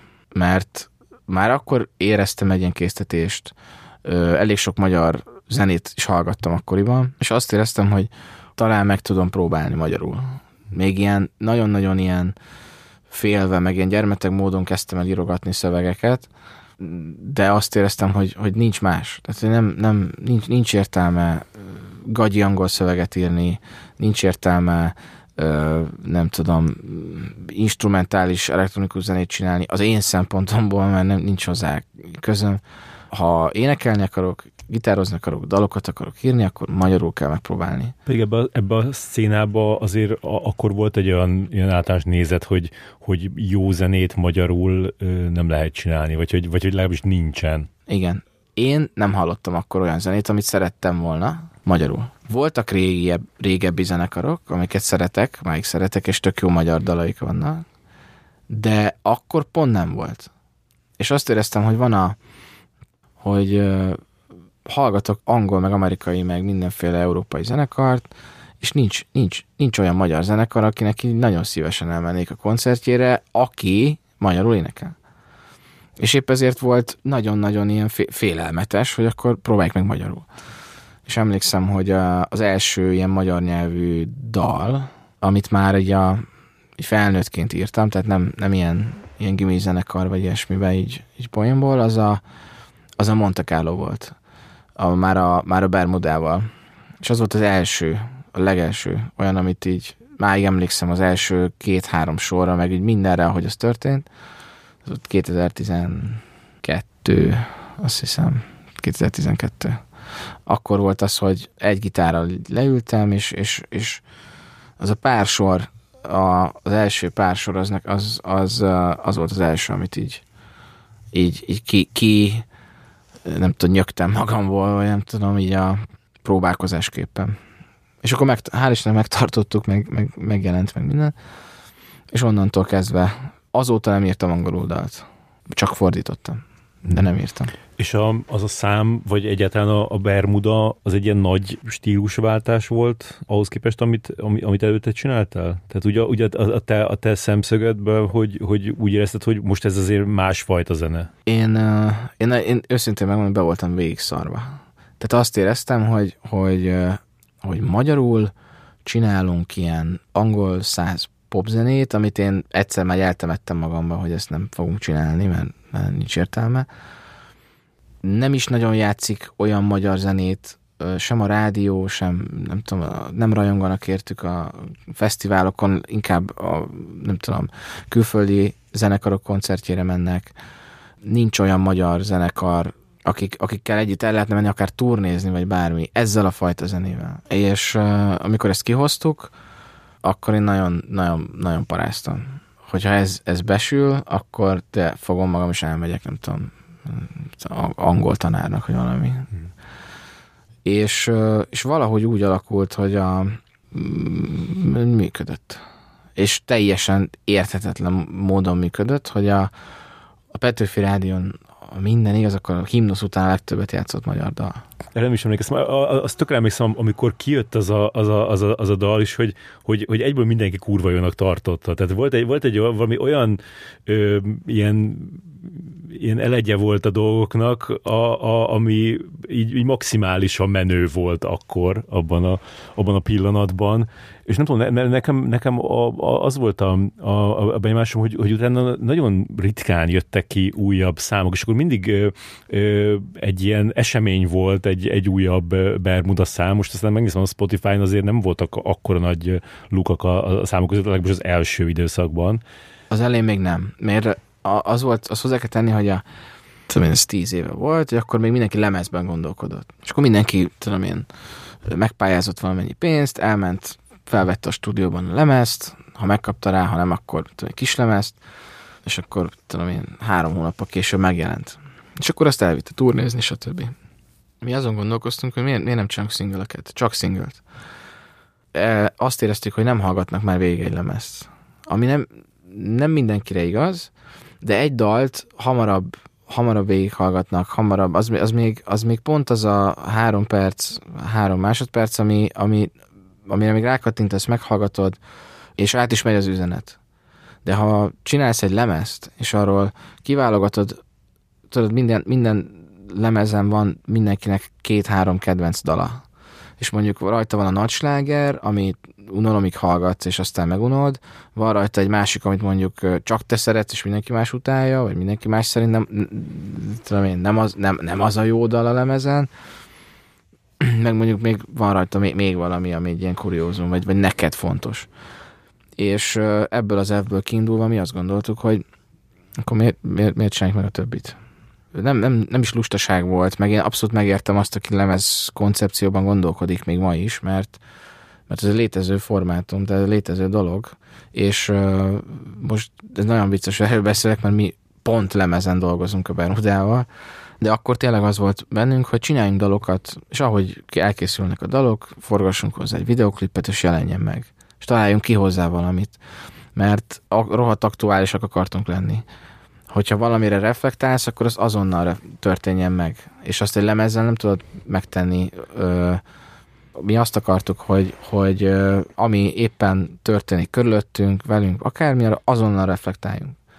És akkor így jelentek meg sűrűbben dalok az elején, és aztán 13-ban jelent meg a London, ami meg a igazából a, a legsikeresebb dal, amit valaha, valaha szerintem írtam és máig nem értem, hogy hogy, hogy miért, vagy hogy, tehát nem, nem, nem, nem is kell érteni, vagy nem, most ez nem ilyen, mit tudom én, ez, azért ez nem a ez nem, a, ez nem az Edda kör, vagy nem tudom, a, a gyöngyhajú lány az Omegától, hanem ez egy, az, az én olvasatomban, az én ö, nem tudom, polcomon a, van, a, van a legfelső szinten, de nem, nem gondolom azt, hogy ez, ez ilyen mindent dolog lenne, csak ha veszek egy piramist, akkor ez van a tetején. És ennek mik, a, mik az ismérvei, hogy mármint, hogy a, a, ez, ez milyen számok mutatják meg neked, hogy ez a legsikeresebb, hogy, hogy ezt is nagyon sokat játszotta a, a, a Petőfi, plusz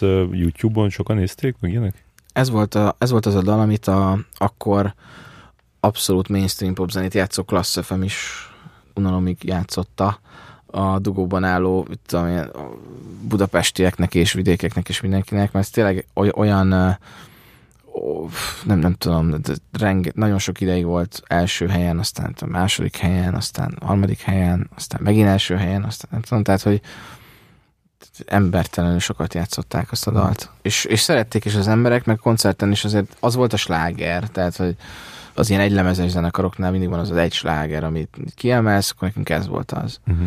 Vagy ez az mai napig. De amikor Monte Carlo nagy sláger volt. A, igen, az is, de az egy, az egy, az tök érdekes, hogy az egy, az egy másik közegnek volt, vagy nem tudom, ez egy más értelembe vett sláger volt. Ez volt az, ami, ami átütötte azt a falat, amit én nagyon-nagyon szerettem volna, hogy a, a, az az underground, alternatív és mainstream közötti ilyen ma már nem létező fal át legyen ütve, hogy vagy gitár szól egy, egy, egy, egy dalban, akkor az, ne, az nem lehet mainstream sláger, vagy nem tudom, ilyen ez, e, e, erre akkor is így gondoltál? Tehát, hogy ezen, így, ezen így, ez egy cél volt? Abszolút. Mhm. Abszolút cél volt. Cél ma is. Ugye teljesen mások a, a zenei trendek évről évre, ráadásul most meg aztán már tényleg ilyen minden is van, és, és egyre nehezebb behatárolni, hogy ha van fal, akkor hol van, és hogy mi, mi az, ami, mi az, ami nem kap elég tudom, figyelmet, vagy nem, nem tudom, tehát hogy ami, ami, ami méltatlanul van így félre söpörve, de azt tény, hogy most jóval kevesebb gitárzene van, szerintem fesztiválokon is, meg, meg, meg rádiókban is, meg mindenhol. Egyszerűen nem azt a kort éljük, hogy most azt, most azt, most azt hallgatják az emberek. Akkor is így volt szerintem, de volt egy ilyen, volt egy pici ilyen kis pont, ahol, ahol befért ez a zene, és érted, ez egy trió, dob egy gitár, egy ének, basszusgitár, és így Ennyi. Volt, már nem hiszem, melyik számotok, csak reméljük, hogy az egyik Bermuda szám, az, annak még volt egy ilyen nemzetközi, talán valami reklámba bekerült. Ez a London, igen. Az, az a London, London volt, ami aha. valami bútor? Ez a Kika. Hoppa. Ez a Kika, ami most már a a rendkívül izé, az XXL Lutz. Igen, úgy néz ki, mint egy, pornó site lenne, mi, három nevük is van, azt hiszem, és mindegyik. Szerintem brutál. Elképesztő. Igen, igen, az, az évekig ilyen reklámzene volt, ami tök jó volt, nagyon örültem neki, egy csomó jó hozadéka, de nem, egy szakmailag nem nagyon sokat adott hozzá ehhez a, ehhez a, ehhez a dologhoz, viszont... Anyagilag gondolom adott. Anyagilag jó volt, meg, meg azért jó az, hogyha van egy olyan dal az embernek, ami, ami megy a tévében, nem tudom, 13-ban jelent meg az a dal, és tavaly talán még volt reklámban. Tehát Aha, az, az, az, az ilyen 7-8 évig. Aha. Mi úgy szoktuk hívni, ez egy ilyen igazi mamut. Tehát, hogy ez így, így, így, így, baromi lassan uh, indult be, és aztán így elkezdődött, és aztán, és aztán e, e, ebben a, a mi, mi kis ilyen, ilyen nem tudom, zenei pályafutásunkban egy ilyen nagyon nagy mérföldkő volt Pedig sokan azt mondták, hogy nincs refrénje, meg, meg nem kell ez, meg ez gitáros, meg itt le, volt, hallottam olyat, nem is tudom, ki mondta már, de tudnám, sem mondanám meg, hogy a, hogy, uh, hogy legyen drum and bass hogy valami ilyesmi volt, hogy csináljunk bele drum and bass, mert hogy tök jó ez a húk az elején, és akkor, hogy ez mennyire menne, hogyha ilyen, ilyen drum and bass-es. Mm. Remix lehetett, lehetett volna. Igen. És akkor milyen reklám zenékkel voltak ilyen kísérletezéseid? Volt többször is. A, a Realistic Crew-val például volt olyan, hogy, hogy soha nem felejtem el valamilyen pöttyös, vagy valami, valami túlurudi-szerűséget, vagy valami joghurtot, vagy nem tudom milyen reklámba kellett énekelni, ilyen, tudod, ez a tipikus ilyen jaj, de finom, ez, teljes kikészültem, tudod, ráadásul akkor még ilyen 21-2 évesen, az így így, így nehezen, nehezen vette be a gyomról, de, de úgy meg tök jó fejek voltak, mert azóta is nagyon jó bajok a Krizsóval is nagyon. De hát az, az, az brutális, olyat, olyat nem nagyon csinálok, hmm. meg nem is szeretnék. Viszont voltak olyan dolgok, amikor vagy vannak olyan részei az alkalmazott zeneírásnak, ami azóta is érdekel, meg foglalkozom vele, meg, meg mm, mit tudom én most már most már az jó pár éve ö, írok dalokat másoknak, vagy szöveget, vagy ilyesmi, ami egy ilyen kicsit ilyen, ilyen iparosabb ö, dolog, de még inkább ilyen iparművészetnek nevezném, vagy ilyen, nem tudom, ilyen alkalmazott ö, zene művészet, vagy nem tudom. És ebben mondjuk mi, mi, mi, a, mi a te erősséged szerinted? Figyelj, szerintem a, a legjobb tulajdonságom, hogy nem tudok nemet mondani. Tehát, hogy ez rohadt nehéz, ez nem meg kéne tanulni. Úgy néz ki általában egy ilyen munka, hogy valaki megkeres, hallott már rólam valahol, vagy hallotta valamit, amit csináltam, és akkor azt mondja, hogy szeretne egy dalt. És abban rengetegféle van. Tehát, hogy a ö, szia, szeretnék egy dalt, mennyibe kerül. Től egészen addig, a, hogy valakinek hogy nagyon konkrét dolog van, és figyelj, van egy, ö, egy, egy kézdalunk, de menj már át rajta léci egyszer, és akkor nézzük meg, hogy hát, ha nem tudom, valami más szemszögből megközelíted, és, és összeáll a dal, mert mondjuk dolgoznak rajta négy hónapja, vagy kettő, vagy tök minden, és nem állt még össze. És akkor van, vannak ilyenek, és akkor uh, én általában mindenki azt mondom, hogy akkor csináljuk, és akkor vagy, vagy jó vége van, vagy nem. Ez, ez, uh, ez azért nehéz, mert ha valamit nem érez az ember, jónak, vagy nem érzi azt, hogy meg tudja jól csinálni, ami simán benne van, akkor, akkor azt kell tudni mondani, hogy most nem fog összejönni, vagy nem, nem tudom megcsinálni, vagy én vagyok rá jó ember. Hm. És ilyenkor is az szokott történni, nem, hanem akkor még, még egyszer megpróbálom meg, még egyszer megpróbálom meg, még egyszer megpróbálom. És akkor az esetek többségében általában sikerül, és, és ö, mondjuk ilyen, nem tudom, 10-20 százalékában azt kell mondani, hogy ez most nem, vagy nem, nem sikerült nekem megtalálnom magamat ebben a dalban, vagy ebben a koncepcióban, vagy valami. Akkor, akkor végülis nemet mondasz, csak később. Igen, és a sokkal rosszabb. Ja. Sokkal rosszabb, mert akkor még, még fej is vagy. Hmm. Akkor azt mondtad, hogy megcsinálod, aztán, aztán nem csináltad meg, és tudod, ilyenkor általában az emberek azt hiszik, hogy valójában elvállaltad, aztán nem tudom, elmentél nyaralni Dominikára, meg utána bulizgattál két hetet, és akkor hirtelen eszedbe jut, hogy ja, nem csináltad meg, és akkor írsz, hogy nem csináltam sem. És az a durva, hogy amikor mondjuk ilyen 30-40 órát ültél felette, és úgy mondod azt, hogy nem, akkor is ugyanezt gondolják, és általában ez így van. Tehát akkor nem tudsz szart kiadni a kezed közül, inkább itt az van, nem? Vagy, vagy nem tudsz olyat kiadni, amivel valahogy nem, nem értesz egyet, vagy hogy nem... Már, már tudok. Már elfogadom azt, hogyha én máshogy gondolok valamit jónak, mint az, aki, az, aki a megrendelő, és azt mondja, hogy neki, az, neki ez így, így tetszik, és legyen olyan, akkor én elfogadom. És ez egy folyamat volt különben, amíg eljutottál ide, vagy, vagy, vagy volt egy, egy pillanat, egy, egy, ilyen döntéshelyzet, ahol, ahol rájöttél, hogy, hogy de ez megy neked?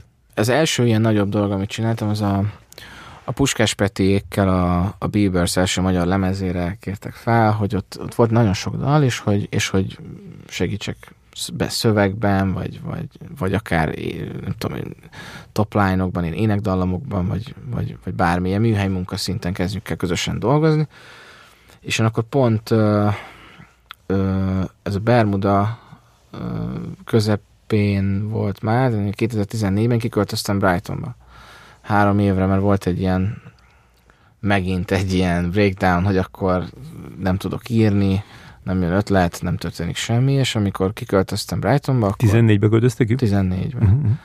Akkor én oda elvonultam, és akkor elkezdtem azon gondolkodni, hogy mi lehet a baj, vagy miért nem jönnek új ötletek, vagy csak nem olyan ötletek, amik nekem tetszenek, és az a legrosszabb, amikor leülsz egy gitárra, megpengeted a gitárt, és már rossz.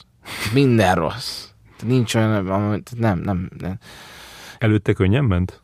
Előtte könnyen ment. Előtte nagyon könnyen ment. Ott... előtte volt az az időszak a Bermudának, amikor ott, ott, mert van egy év, legalábbis a Spotify szerint van egy uh-huh. év, 2014, amikor öt számotok is megjelent, és aztán a következő öt évben pedig megint öt számotok jelennek összesen. Tehát évente egy. Igen. Évente egy. Igen, hát ez betudható annak is egy picit, hogy akkor, akkor így, most tudom, valahogy így nézett ki a dolog, hogy áprilisban rájöttem, hogy nem, nincs, nincs ötletem, nem, nem, nem találok fogást azon, amit, amit, amit szeretnék. De ez tök furma, előtte meg pont, tehát hogy volt ez az áttörés. A...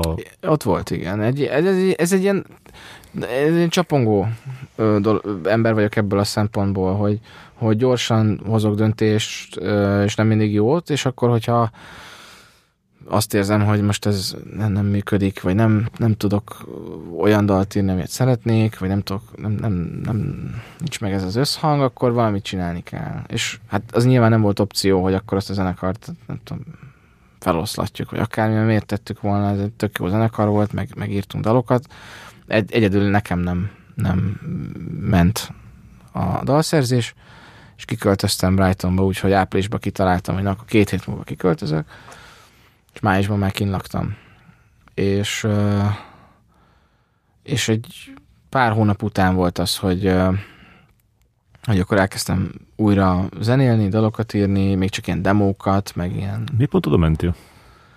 Voltak, voltak barátaim Angliában, Londonban, és először oda mentem, de, de az nekem nem, az, tehát London szerintem turistaként baromi jó, meg tök jó ott lenni egy-két hónapig is akár, de az, hogy ott éveket eltölt, csak az, az nekem nem... Nem, nem mert tudtad, hogy évek lesznek ezek? Éreztem, éreztem, hogy az nem, nem egy hét lesz.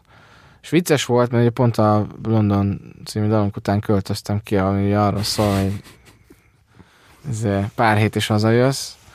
Nekem három év volt, és, és uh, kinlaktam barátaimnál egy, egy pár hétig, még Londonban, és akkor leköltöztem Brightonba. Akkor egy, tudom én, most tudom, csütörtökön lementem megnézni brighton hogy milyen, pár barátunkkal, és vasárnap már ott voltam bőröndökkel, és pár hónap után jött vissza az, hogy akkor újra elkezdtem dalokat írni, vagy, vagy egyáltalán ötleteket felvenni, vagy már nem éreztem azt, hogy, hogy minden szar, amit, amit, amit csinálok, és ezzel párhuzamosan keresett meg a Peti, a Puskás Peti, hogy dolgozzunk együtt, meg egyébként mások is egyidejűleg, hogy ami engem nagyon meglepett, hogy, hogy írjak szöveget. És ez tök jó volt, egy ilyen, ilyen önbizalomboost is volt, hogy, hogy na most jöttem el Budapestről, mert nem tudtam mit írni, itt meg megtalálnak, hogy, hogy akkor írjak másoknak szöveget annak nagyon sokat köszönhetek, hogy, hogy elkezdtem másoknak is írni, mert, mert ez egy olyan jó, azt érzed, hogy nincs tétje. Ez valami nagy tétje van, meg, meg ugyanúgy a tiéd, az a szöveg, meg az a dal, de miközben írod, nem érzed azt, hogy ezt majd neked kell előadni, ez, ez a tiéd, hanem sokkal, sokkal könnyebben átsiklasz olyan dolgok felett, amit mondjuk egy olyan dalnál, amit magamnak írok, vagy, vagy a zenekaromnak írok, ott jóval nem tudom, mások a kritériumok. Vagy, vagy talán nem is léteznek már, ez már nem kritérium, hanem ezek ilyen rossz beidegződések, de hogy a lényeg, hogy sokkal könnyebben tudtam másoknak írni. Ez így megnyitotta, újra kinyitotta a csapot, és elkezdtem, elkezdtem írni ö, saját dalokat, olyan szólódalokat. Azok így máig nem jelentek meg, azok ö, majd zenekarral közösen fognak megjelenni majd egyébként pont idén. Mm. Tényleg? Amiket nagy részt, a, a lemez, ami készül a Bermudával most, annak a, mit tudom 60-70 százaléka az ott irodott. De ez nem, de amit mondasz, hogy, hogy szólódalok, akkor lesz egy külön még egy szóló lemezed is idén? Én nem, nem, ez a, ez a Bermudával. Te beleraktad a Bermudába. Ez a Bermuda, igen. Ez is egy időszak volt, amíg én egyé tudtam válni a Bermudával. De hát a, amíg azt tudtam mondani, hogy, hogy, hogy az ego meg minden elviseli azt, hogy én nem, nem egyedül állok a színpadon, és ezért, hanem, hanem hanem közösen dolgozunk újra dalokon, ö, nem tudom, ez, nekem ez mindig egy nehéz, nehéz téma volt. És lehet, hogy soha nem lesz lemezed? Most már elég valószínű, hogy, hogy nem lesz idén. Mert idén, idén ez, ez, a, ez a, a, egy regénylemez készítünk, és annak a zenéje az, az nagy részt ott született, de szerintem lesz szólólemezem, meg lesz ö, lesz még nagyon sok olyan dolog, ami, amivel foglalkozni fogok, a, a, amik a, ott, írottak, ott írottak meg Brightonban, de, de az már egy későbbi, későbbi dolog lesz. És ott, ott századékban a zenére koncentráltál, vagy ott azért kellett azért dolgoznod is? Amikor először kimentem, akkor teljesen izé, az volt az első, hogy dolgozni akarok, Ö, nem is vittem magammal hangszert, meg úgy nem, nem, nem foglalkoztam ezzel, hanem, hanem azt éreztem, hogy nekem most tényleg egy kicsit ilyen, ilyen el kell vonulni, vagy de egy aktívan, tehát valamit csinálni kell.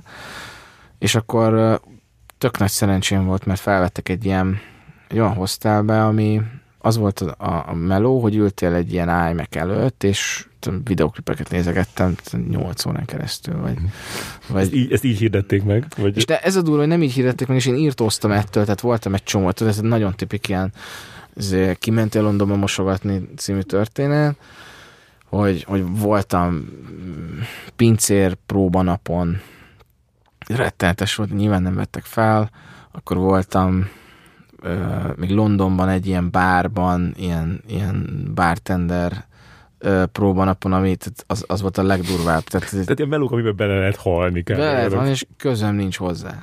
Tehát, hogy azóta sem, és, és, és nem is, tehát, hogy ez, ezért mondtam még az elején, hogy nagyon-nagyon nem vagyok jó ezekben a vendéglátós dolgokban, hogy ezek ilyen vakvágányok voltak, és ezért ezt a hoztát, és úgy éreztem, hogy ez, ez semmi értelmes csinálni. De valamiért ö, úgy alakult, hogy azt, azt a melót behúztam, és onnantól kezdve ilyen nagyon nyugodtan. De kimondva, mi volt ez a meló? Tehát portás volt-e? Vagy, vagy... Hát ez egy ilyen, inkább ilyen recepció. Recepció. Hát vagy nem tudom, ilyen portál. De csak ott ülni kellett, az a hogy nem kellett megszerelned dolgokat, meg nem, nem kellett nem. feltakarítanod előtte, vagy ilyesmi, hanem nem, csak, hát nyilván... mindig legyen ott valaki. Igen, igen, ja, igen. Tehát nagy, nagy, nagy részt ez. Nyilván volt, mit tudom én, hogy valaki nem talált oda, akkor elirányítottam, vagy... Tehát mindenféle ilyen, ilyen kis napi, napi kis uh, ilyen taszkok voltak, de hogy tényleg egy ilyen, ilyen álommeló volt arra, amiért én oda mentem. Teljesen jó, hogy heti három napban ezt így ali, el, alibizem, és, és amúgy tudok tudom én zenélni, uh, tudom én gördeszkázni a parton, meg így, mit tudom én, ellenni Kivettél lakást? És akkor ott, és akkor ilyen szobákat ö, bérelgettem egy ideig, ott megismertem, egyébként megismerkedtem egy csomó olyan emberrel, aki valamilyen több, többé-kevésbé, de azért hozzátett ahhoz, hogy, hogy jobban lássam ezt, a, ezt, a, ezt az egészet. Nem csak a zene ipart, de hogy magát a zenéléssel kapcsolatos viszonyomat is egy picit így sínre tette néha. Többször találkoztam meg ugye az ő, ő lakásán, és laktam ideig a Finkel, a, aki egy most már Berlinben élő ilyen angol ilyen singer-songwriter.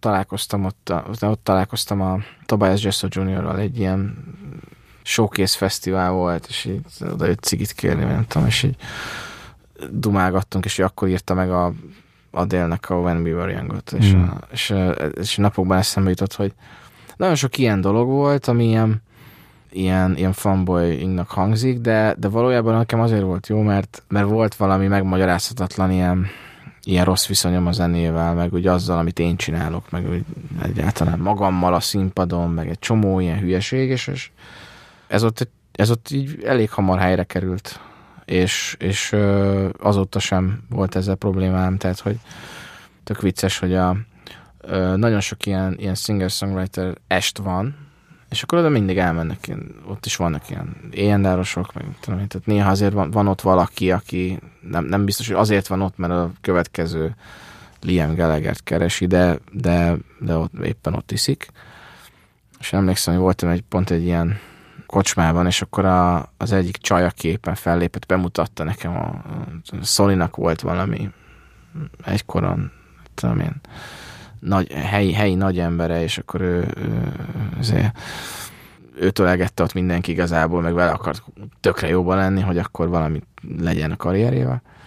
És akkor megkérdezte, hogy mit csinálok, és mondta neki, hogy hát én dolgozok egy lemezen, így három éve, és, és akkor így rám nézett a csám, és mondta, hogy ah, you're that guy. és te vagy az a csávó, aki, aki ezt, ugyanezt a mondatot fogja mondani még 10-15 évig, hogy dolgozok valami, majd nem sokára kész lesz, és ez, és ez így megmaradt, hogy, hogy el kell engedni a maximalizmusokat, meg ilyen mindenféle kötöttségeket, főleg, főleg a zenében. Meg be kell fejezni dolgokat. Meg be kell fejezni dolgokat. És akkor a... Mert akkor azt hitted, hogy, hogy most a következő az egy szóló lemez lesz? Nem, az, azt gondoltam, hogy, hogy parom is a ötletem van, és, és hirtelen így rám zúdult minden, amit tudom én, így, ki akartam írni magamból, és, és azt éreztem, hogy akkor ez erre, erre, erre biztos, hogy egy, egy lemez formában tudnám a legjobban így, így megjelentetni, és akkor, és akkor eljátszottam a gondolattal, hogy akkor szóló lemez, angolul, de ugye nem írtam meg angolul a dalokat, hanem csak így volt, volt valami téma, és három év után, miután rájöttem, hogy semmi értelme, tehát, hogy, tehát, hogy uh, már rég elmúlt ez a pillanat, amiben ezek íródtak, plusz nekem amennyire jó volt az, hogy kinnéltem rajtomban, meg amennyire jó volt az a, az a, az a, az a millió, meg az a, ami ott történt velem, annyira, annyira rossz is volt, meg annyira intenzív, meg, meg, meg tragikus, meg minden, minden, minden volt ott, amit el lehet képzelni, hogy, hogy úgy éreztem, hogy na most, most, most jött a pillanat, hogy akkor haza kell jönni, fel kell venni a fonalat, és el kell kezdeni szépen előről, vagy hát onnan, ahol abba hagytuk, és, és folytatni tovább. És amikor hazajöttem, akkor, akkor tök jó volt. És azóta is azt éreztem, hogy, hogy tudom, minden sinem van. De ezt a, ezt a magabiztosságot, amit ott azért összeszedtél valamennyire, azt így, így simán haza tudtad hozni, és így, így megmaradt? Vagy... Ami előtt kimentem, tényleg ez a, a nem tudom, az ilyen leg, leglájtosabb szellő is elfújt volna, és, és amikor kimentem, akkor, akkor azt gondolom, hogy, hogy azért annyit felszettem magamra ott, hogy nem, nem is feltétlenül magamnak köszönhetően, hanem azoknak, akik kim voltam, hogy, hogy azért egészen máshogy jöttem haza ebből a szempontból. Jóval ez nem is magabiztosság ez, meg nem is, nem is nem, arra, ez nem, nem arról szólt, hogy én ellettem volna biztosabb, hogy mit akarok csinálni, vagy hogy, vagy hogy jó-e az, amit csinálok, vagy elismerik-e azt, amit én csinálok, hanem inkább hozni kellett egy döntést, hogy ezt fogom csinálni, és hogy ezeket be fogom fejezni, és hogy ez a tipik ilyen nyüglődő művész arc, ilyen, tudod, ilyen önmagát, nem tudom kinek képzelő, ilyen vanabi arc, aki, aki saját hülyeségével küzdik. És az a legnagyobb tragédiája, hogy, hogy, hogy a saját, mit tudom, fejébe hogy tegye rendet, és évek kellene hozzá, sajnos. De, de sikerült, és akkor hazajöttem 17-ben, azt hiszem, 17-ben, vagy 18 nem tudom. És akkor tartottál attól, hogy így hazajössz, és így, így ez a egy hét alatt lehúza jó magyar mocsár? Nem, mert sokat jártam haza. Sokat jártam haza, volt olyan, hogy két hét alatt háromszor jártam meg Budapest, Lond- vagy London-Budapest, Londont, mert koncerteztünk, vagy stúdióztunk, tehát hogy a dalokat amúgy hoztuk ki folyamatosan. Hát évente egyet. Évente egyet, igen. Akkor hogyan ültettétek át egy ilyen élő produkcióra a Bermudát, mert hogy először amiatt nem tudom, hogy hogy csináltatok, mert hogy nem volt csak egy-két szám, vagy pár szám.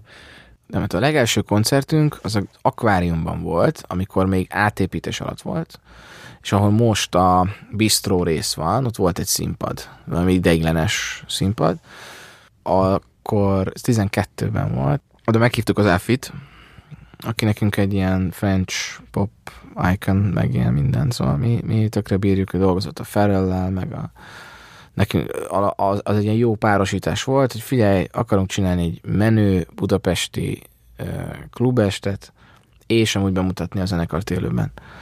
Jó, de hát volt két dalunk, vagy három. És akkor talán még egy feldolgozást eljátszottunk, mert akkor volt a rohadt népszerű a, a Drive című film, és annak volt a Kavinsky által írt főcímdala, ami a Night Call, ez volt a címe. Még azt talán bevettük így a repertoárba, és akkor eljátszottunk négy dalt. De még az is lehet, hogy a Monte Carlo-t kétszer játszottuk el. Ez volt a buli, így bemutattuk a zenekart élőben.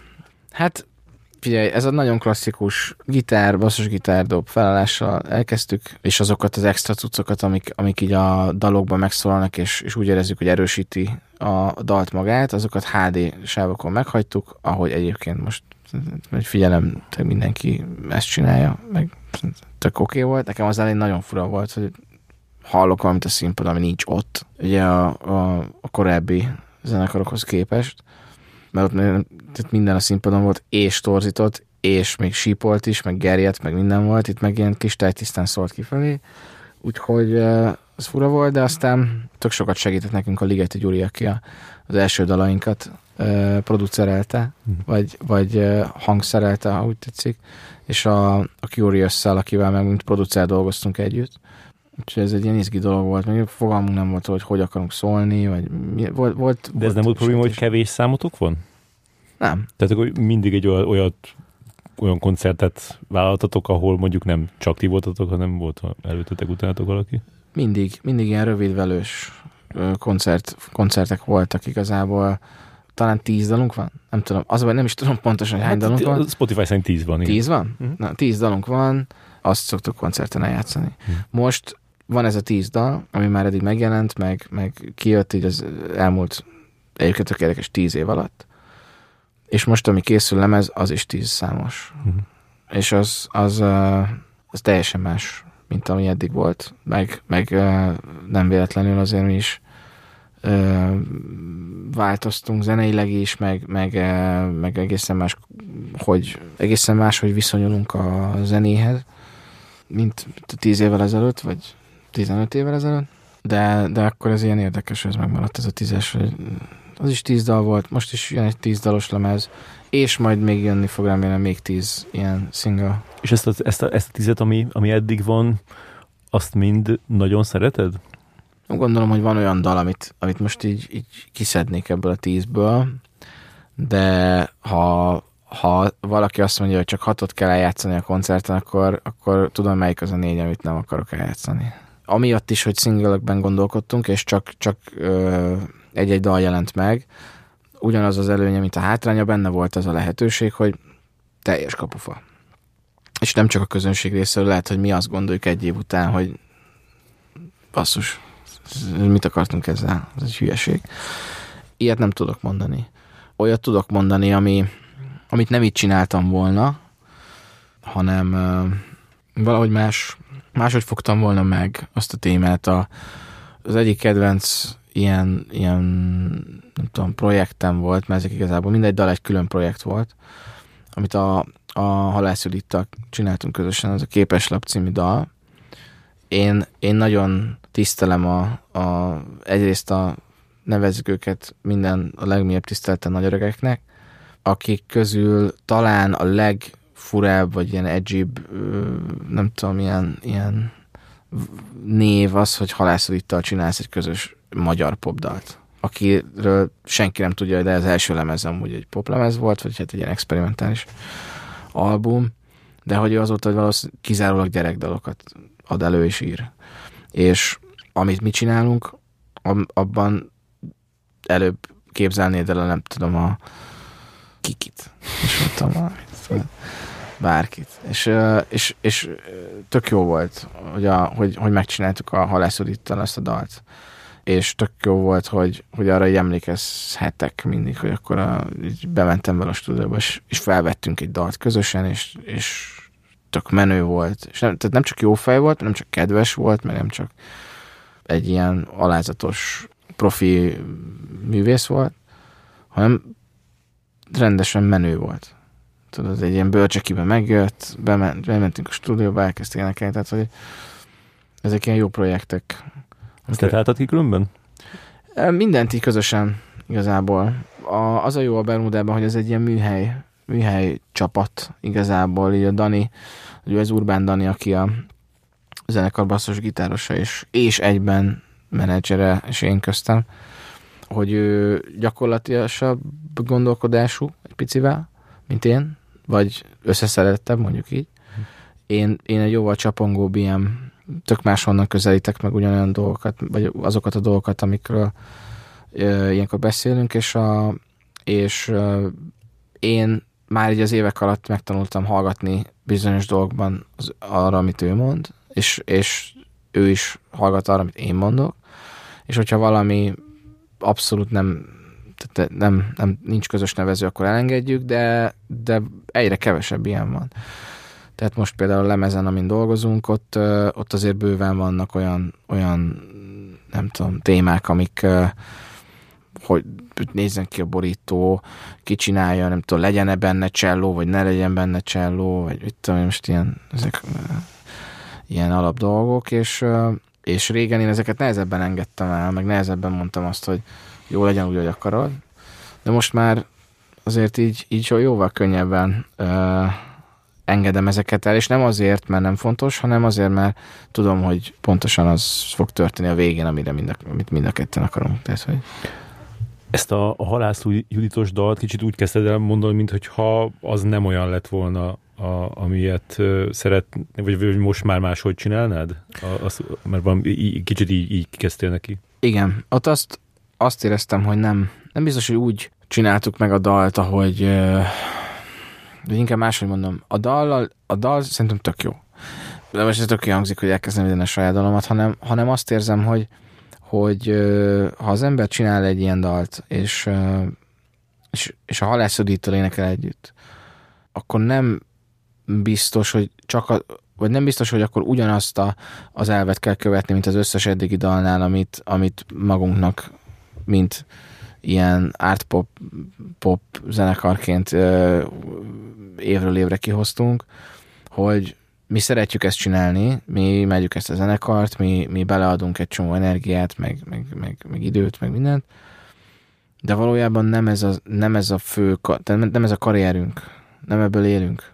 És ezért nekünk nem olyan fontos azok a dolgok, amik mondjuk egy, egy funkcionálisan, nem tudom, működő, üzemelő zenekarnál, ahol van egy menedzsment, egy kiadó, egy mit tudom én, ö, gépezet mögötte, és, és azzal a dallal kezdenek valamit, és mi ezt úgy, úgy, úgy csináltuk meg ezt a dalt, hogy mi szeretjük, a Judit szereti, a, a közönség, akinek mi ezt csináltuk, szereti, de nagyon sok helyre megkaptuk azt, hogy, hogy ebbe sokkal több lett volna ebben a dalban, hogyha ezt egy, ezt egy kiadóval rendesen, plakátolva, bemutatva, élő koncert, nem tudom, úgy, úgy, úgy, úgy, úgy hozzuk ki. Csak magán a dalon nem, vá- nem változtatnál? Ja nem, nem, csak nem. A, Maga a, projekt, csak a, a projektre projekt. értettem, aha, igen, aha. Hogy, hogy lehet, hogy a nem tudom, egy picit, picit nagyobb ilyen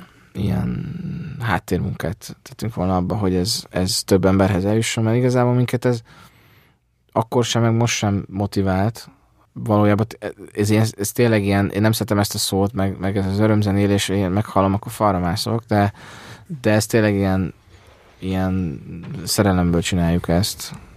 És ettől függetlenül nyilván, nem tudom, fontos az, hogy, hogy, hogy kapjunk visszaigazolást a közönségtől, meg azoktól, akik meghallgatják, meg egy csomó ilyen dolog van, ami fontos, de, de elsősorban az a fontos, hogy, hogy szeressük csinálni, jól érezzük magunkat benne, és, és minél több emberhez, mit tudom én, úgy jusson el, vagy, vagy, vagy aki meghallgatja, vagy aki, mit tudom én, valamit gondol róla, akkor az találkozzon vagy azzal, amit mi gondolunk róla, vagy legyen valami tök jó vibe-ja tőle. Igen, hát meg szerintem ez, ez hogy, hogy dalok, amiben még több lett volna, ez kb. a dalok 99%-ára el lehet mondani, nem? Tehát, hogy, ez, hogy... ez minden dalra lehet mondani. Minden dalra. Afi, ő jó koncertet adott? Igazából DJ szettet adott. Egy producer csávóval jött, aki amúgy egyébként a Vines-nak csinálta az első két lemezét, The Vines yeah.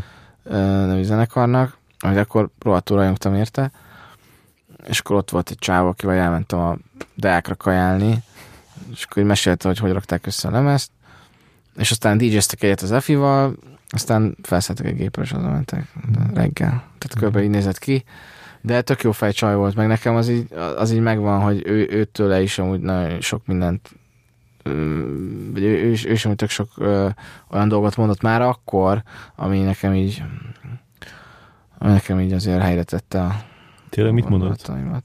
Hát figyelj, a filmekről beszélgettünk, és, és uh, én ak- amikor bemutattuk a zenekart, akkor élőben, akkor, akkor nekem azért fontos volt, hogy ő mit mond, vagy hogy azok mit mondanak, a, akik nem láttak színpadon hat éve, és az ilyen jó löket volt, hogy ott volt, és akkor mondta, hogy ez tök jó, meg a közönség is azt mondta, hogy tök jó, mindenki azt mondta, hogy tök jó. Az egy ilyen nagy, nagy löketet adott szerintem akkor a zenekarnak, ami kellett 12-ben, hogy akkor elinduljunk, és akkor legyenek dalok, és, és legyen utána, mit tudom én, London, meg képeslap, meg Berlin, meg jöttek a városos dalok sorban, ugye mindenféle várost megtaláltunk. És a nagy éved, az még ezután jön? Szerintem több, több ilyen évem volt, ami nagyon jól sikerült. Több olyan évem volt, ami borzasztóan cudar, cudarul sikerült.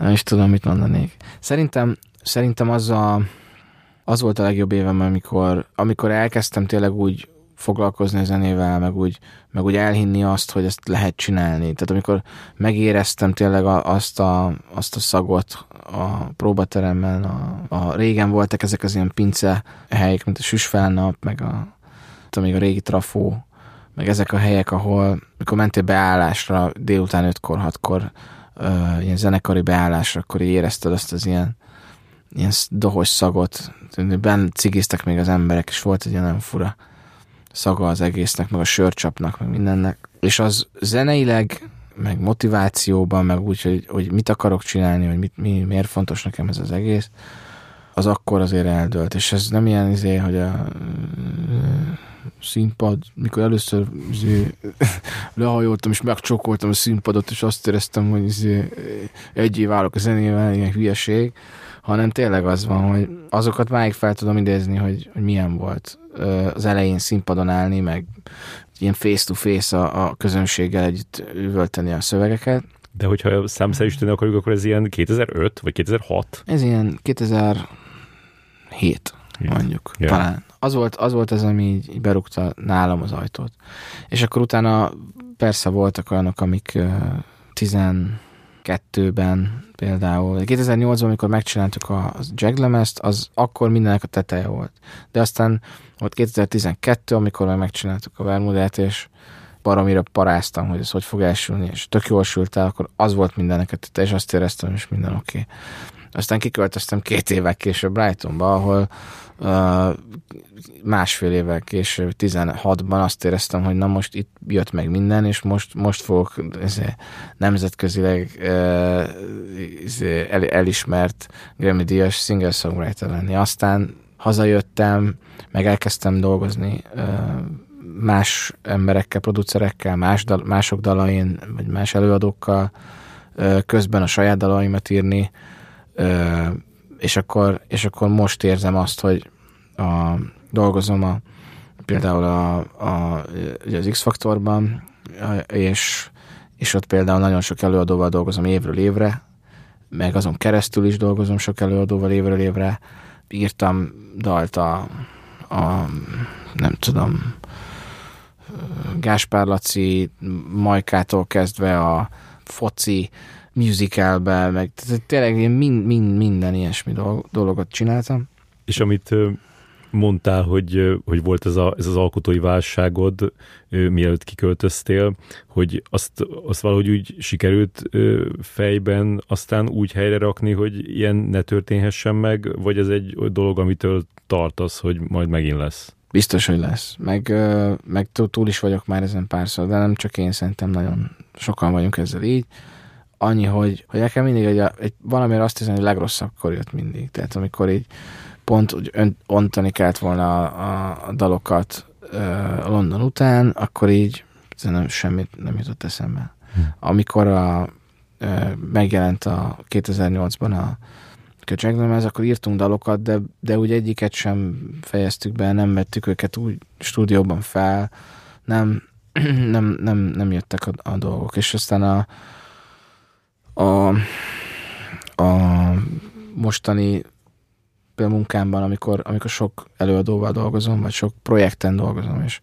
és van olyan, amikor záros határidőn belül kell valaminek megszületnie, és ez lehet egy hét, lehet két hét, lehet egy hónap, lehet egy nap.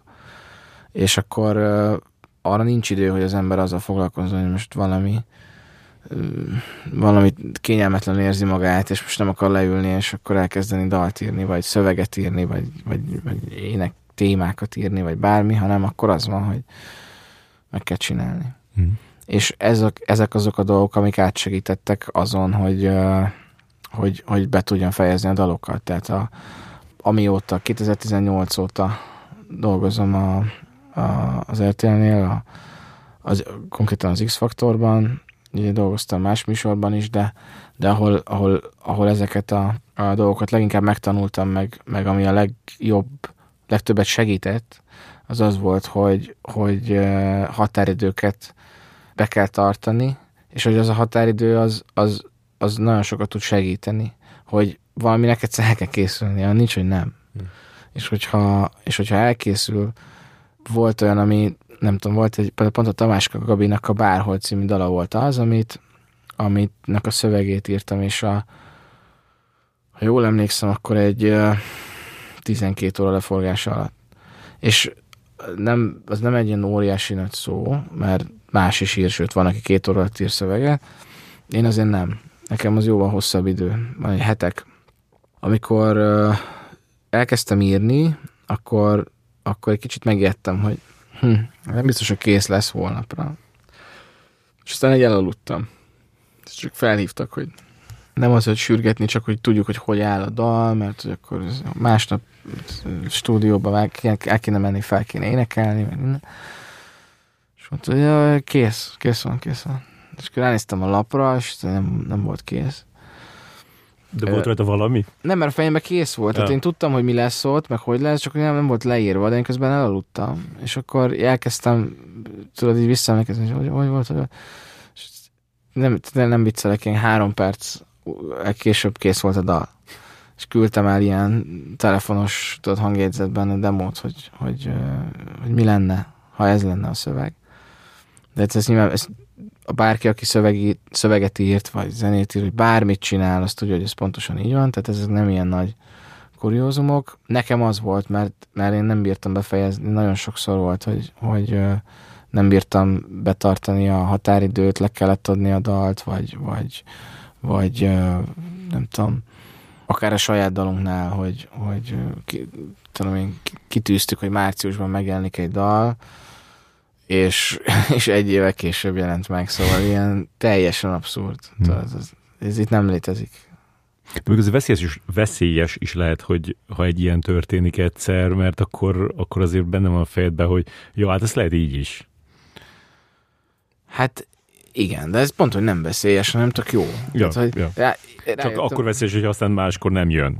Igen, meg hát az ember magának azért nehezebben tud, tud határidőt szabni, mint, mint amikor más megszabja, vagy hát az élet megszabja, vagy a helyzet.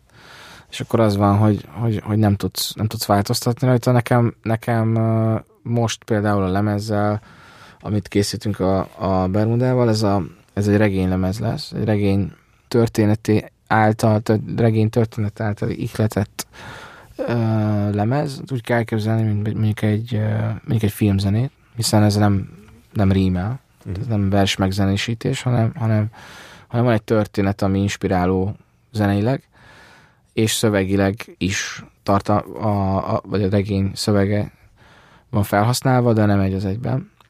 És de csak a dialógok, vagy maga a szöveg is? Maga a szöveg is. Aha. Maga a szöveg is, és hozzá is van írva. Tehát nyilván, hogy, hogy dalformája legyen. Ennek például van egy határideje, ami, ami hamarosan el fog jönni, még van azért pár hónap, de ez már ott lebeg.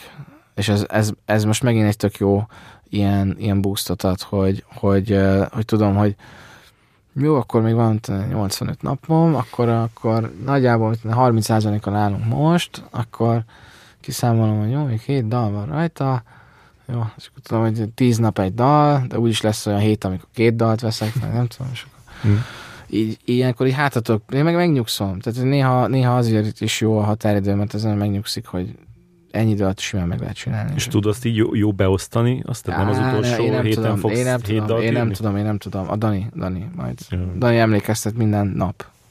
Kimondhatjuk a regénynek a címét? Igen, ez a Szárbantal utas és holdvilág című regénye. És te fogod énekelni ezeket a dolgokat? Én fogom énekelni ezeket a dalokat, és a maga a történet is bele van szőve, a, az eredeti szöveg ö, lesz előadva a dalok között interlúdként, amit pedig színészek fognak csinálni a, az ifjú Vinyánszki Attila és a Dobos Evelin, akik a, a, a hangjai. Mhm. Igazából Mihálynak és Erzsinek, tehát hogy így néha csak a- Mihálynak, néha, néha Erzsinek, néha Évának, Ulpius Évának. Aha, szóval tehát akkor nem csak a Mihály és az Erzsi lesz, hanem, hanem más karakterek is. vannak más karakterek is, igen. Aha. Ugye egy tök érdekes dolog. És hogy egy nagyon, nagyon ilyen, egyrészt ilyen időtálló történet, mert uh, szerintem az, amiről maga a regény szól, az, az, uh, az bármikor, bárhol megállja a helyét, vagy bármikor, tör, akár most is történhetne valakivel. Tehát az, hogy tudom én, egy uh, vállalatigazgató fia elviszi a feleségét nyaralni Velence, vagy uh, mi az, ö, összeházasodtak, és ugye elmentek, mi az, Nászútra elviszi Velencébe, és akkor ott találkoznak valakivel, és rájön, hogy nem akarom elmosni a történetet, de az, hogy tehát egy ilyen valaki elkezd agyalni azon, hogy mit akar másképp csinálni az életében, az, vagy nosztalgiázni, amit most mondjuk mi csináltunk, az, az szerintem bármikor az bárhol, bármely, bármelyik korban megállja a helyét, és úgy is van megírva egyébként a, szerintem a nyelvezete is olyan, hogy szerintem tökéletes, nem degradálóan, de tökéletes zenei alapanyag is. És már kitaláltatok azt, hogy hogyan fogjátok ezt mm, sűríteni úgy, hogy nem tudom, egy 60 perc vagy 70? Nagyon szerencsé, szerencsések vagyunk, tehát hogy a, a már van tapasztalatunk, hogy, hogy város, városos dalaink vannak, és városos dalok vannak a, lem, a regény lemezen is, hiszen városokat ölelnek fel igazából, hogy a fejezetek foglalnak magukba, tehát ugye kezdjük történt Velencében, aztán Foligno Siena, stb. Budapest, ezek, ezek így, így össze, Ezek adják a dalokat. ezek adják a dalokat, igen, ezek fogják össze a, a történetet. Ö, úgyhogy ez egy érdekes projekt lesz, vagy már az, és majd megmutatjuk össze, hogy, vagy tavasszal, bocsánat, hogy, hogy hogy sikerül, milyen, hogy képzeljük milyen, hogyha, hogyha zeneileg kéne megfogalmazni ezt a történetet, vagy milyen lenne az, hogyha miközben olvas az ember, mondjuk meg tudja hallgatni ezeket a dalokat mellé. Uh-huh. Ez egy tök érdekes dolog, hogy, hogy ilyen nem nagyon készült még, amiről mi tudunk. Amiatt, hogy a, a, az utas és holvilágból már készült egy, egy hangjáték, amiből aztán lett egy, egy színházi előadás is, amit Igen, igen, vaciláltatok igen, e- ezen, vagy, vagy, ez, vagy ez más? Ez teljesen más. Ezt Hm. úgy kell, tényleg úgy képzeld el, mintha egy filmet néznél, és bizonyos ad- adott pontokon a filmben felcsendülnek dalok, amik, amik aztán valamilyen szinten összekötődnek a cselekménnyel. Ezek is ugyanilyenek. Tehát ezek főleg dalok. Ezek, ezek, ezek igazából popdalok. Hm. McCartney értelemben vett popdalok, tehát hogy nem, nem, nem mit tudom én, trance, meg house dalok, hanem, vagy nem tudom, tudom, Madonna dalok, hanem, hanem nyilván egy visszafogottabb, ilyen klasszikusabb értelemben vett pop zene. És az egyes daloknak a, a stílusa az egységes lesz? Nem, abszolút, mivel a cselekmény is, meg a, meg, a, meg, az, meg a hangulat is sokat változik, ezért is lett picit filmzenésebb a, a projekt, hogy ahogy a cselekmény, vagy a helyszín változik, vagy, a, vagy az, ami, a, ami történik, az valami anny- annyira más hangulatot idéz elő, hogy a, ott zenei stílusban is vannak azért különbségek, így mondjam. És nem akarok lenni dolgokat, de mit tudom én például, amikor nem tudom, Erzsi Párizsban van, akkor az, az, az egy, és ott ugye a, amik történnek vele, meg a bulizgatásai, meg a stb., az egy, az egy teljesen más hangulat zene, más stílusú zene is, mint, mint az, amikor ö, nem tudom, Rómában tudom, én, sétál a Mihály, és akkor ott elmélkedik, hogy mi van. És főleg akusztikus? Akusztikus lemez, ö, romantikus lemez, és ilyen esti hallgatásra készült. És hogy került az RTL-hez? Az RTL az egy nagyon érdekes módon került az én életembe. Először, mikor hazajöttem Brightonból, akkor egy, egy, egy jó barátom a, a Mark Roland, aki éppen egy saját műsoron dolgozott, vagy volt egy műsor ötlete, amit RTL klubon akart megvalósítani, ö, meghívott, hogy szerepeljek ebben a műsorban. Ebben a műsorban nyolc zenész körbeutaz Európát, és, és zenélnek, és történik, ami történik, és have fun. És egy valóság show? Hát ez egy nem valóság show, igazából olyan értelembe véve reality, hogy felveszik kamerával azt, hogy mi mit csinálunk, de valójában ez egy zenei, zenei utazós műsor hmm. igazából, ami, amiben történik valami, vagy történik kellett volna valaminek, vagy nem tudom, de igazából ez egy olyan szitu volt, hogy, hogy uh, megkeresett engem a Roland, és akkor csomó embert ismertem is azok közül, akikkel mentünk, és akkor körbeutaztuk Európát, zenéltünk egy csomó helyen, megismertük egymást, meg, meg, meg utaztunk, meg, meg nagyon sok mindent megtanultunk összezárva a másik embernek a, a zeneihez, zenéhez való tudom, viszonyáról, meg hogy, hogy hogy ír dalokat, meg hogy mit gondol erről. Nagyon jó egyébként, mert nagyon különbözőféle emberek voltunk. Tehát a, az Antonia Vai volt ott, a Hien, vagy a, a Nagy Ricsi például, aki az X-Faktorból lehet ismerős, vagy a Odette volt ott Olaszországban velünk, stb. Kálai Sanders, most nem fog végsorolni mindenki, de azért elég széles spektrum uh-huh. volt, zeneileg is, meg, meg én úgy gondolom, hogy emberileg is, vagy, vagy így, így temperamentumban is, és, és oda csöppentem én, és, és mentünk, és, és, és nekem tök jó volt látni azt, hogy ezek az emberek így mennyire máshogy gondolkoznak a, a zenéről, meg az életről, mint én. És így összezárva sok ideig, az egy hónapig utaztunk, így ragad az emberre valami pozitív ebből, hogyha így... Ez 17-ben volt? Ez 17-ben volt. És akkor volt ez a műsor, és amikor ennek vége lett, akkor én folytattam a, a, a, azt, amit addig csináltam, meg előtte is csináltam igazából.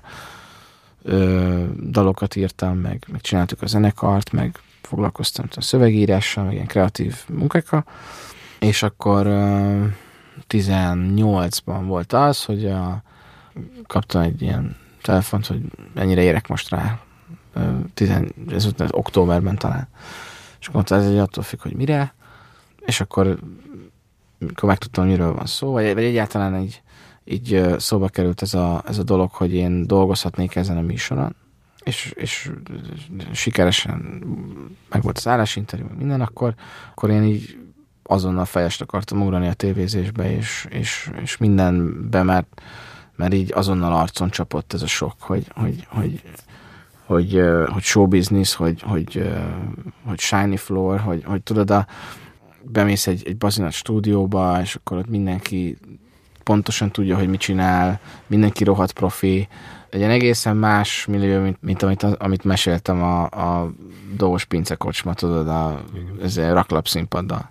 És akkor kaptam egy lehetőséget, dolgoztam a, a 18-as évadnak a, az élősóján, és szerencsére volt bennem, vagy felém annyi bizalom, hogy akkor a rákövetkező évadra is és maradtam, és az volt az első olyan évad, ami, amit így az elejétől végig csináltam. Ott már azért sokkal több mindenre láttam ö, rá abból a szempontból, hogy ö, nem, nem csak a színpad, meg a fények, meg, a, meg az élőadás van, hanem azért ez egy végsősorban ez egy nagyon komoly és, és kemény munka az, hogy minden flottul menjen, elő legyen készítve, mint technikailag, mint tartalmilag, kreatív szempontból, vagy akár, akár zeneileg, vagy, vagy bármi. Tehát, hogy nyilván ez, ez nem meglepetés, ez az ország megnézettebb showműsor, ez az így működik, és nagyon sokat tanított nekem például arról, hogy, hogy meg azok az emberek, akiket ott megismertem, hogy milyen az, amikor tényleg dolgozol valamin. Tehát, hogy nem az van, hogy kicsit leülsz, kicsit elgitározgatsz, és Dolgozgatsz. Akkor, igen, és ott el, elszenvelegsz magadnak Brightonba, hogy milyen sanyarú sorsú izé, zenész csávó vagy, és, és nem, nem, ne, nem te vagy a Rolling Stone címlapján, tehát minden szar, hanem az van, hogy, hogy kizársz mindent, és egy dologra koncentrálsz, és arra nagyon, és, és, és minden egyes idegszálladdal azzal, azzal foglalkozol, ami, ami most történik, és ki is tartasz amellett, hogy az, azt csinálod. Az, az uh, többek között már azért nagyon sok minden van, amit, amit ott láttam, és vagy tanultam meg, vagy tanultam el, de nagyon hasznos az az időszak, amit azóta is ott, ott töltök, és, és dolgozom azon a műsoron is. És meglepted magadat azzal, hogy ezt te tudod csinálni? Abban biztos voltam, hogy nagyon nagy akaraterőm van, meg, meg nem nagyon szoktam feladni dolgokat, vagy akkor, amikor már nincs más lehetőség. De az, hogy, hogy igen, igen, az, hogy ennyire más közegből jöttem, vagy jövök, és, és más, más nem tudom, tehát nem, soha nem keltem reggel nyolckor, nem, nem, ha azt akartam, hogy pénteken ekkor és ekkor ide megyek, akkor, akkor oda mentem, és ez most nem mindig van így, de ez nem is csak a, nem, ez nem csak a munka miatt van, hanem, hanem egyébként is azért változottam már annyit a idő alatt, hogy, hogy az ember felnő, és akkor megváltoznak ezek a, kitolódnak a határok, a, a, vagy az inger küszöböd is így. hány, hány éves volt, amikor oda kerültél? 30 egy, azt hiszem, 31. Hmm. 31 éves voltam. Most vagyok 34, úgyhogy ja, most már egyébként három és fél éve, azt hiszem, három és fél éve vagyok ott. Emellett nyilván csinálom a zenekaros dolgokat, nyilván foglalkozok egy csomó olyan dologgal, meg vannak terveim, meg, meg mindent szeretnék csinálni. Ezért gondolom azt, hogy itt még azért itt még azért sok minden fog történni, ami izgalmas. Van valami ráhatásod arra, hogy, hogy, hogy mennyire sok legyen a munkád? Ez nem annak a kérdése, hogy, hogy én ráhatok-e arra, hogy, hogy, hogy mennyi az a mennyiség, hogy, mm. amit, amit meg kell csinálni, ez nem egy, nem egy mérhető dolog.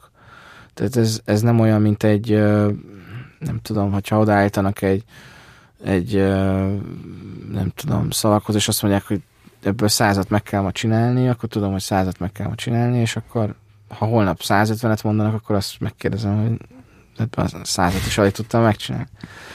Ez, ez ennél egy picit ilyen szinte megfoghatatlanabb. Inkább az a kérdés, hogy van-e ráhatásom, hogy mennyire, mennyire válok egyé ezzel az egésszel, tehát hogy mennyire viszem haza, mennyire válik az életem részévé, és azt gondolom, hogy, hogy van ráhatásom, de nem akarom, hogy legyen. Tehát, hogy amikor, amikor dolgozunk, vagy amikor amikor, amikor műsort csinálunk, akkor, akkor az az első, hogy az a lehető legjobb legyen.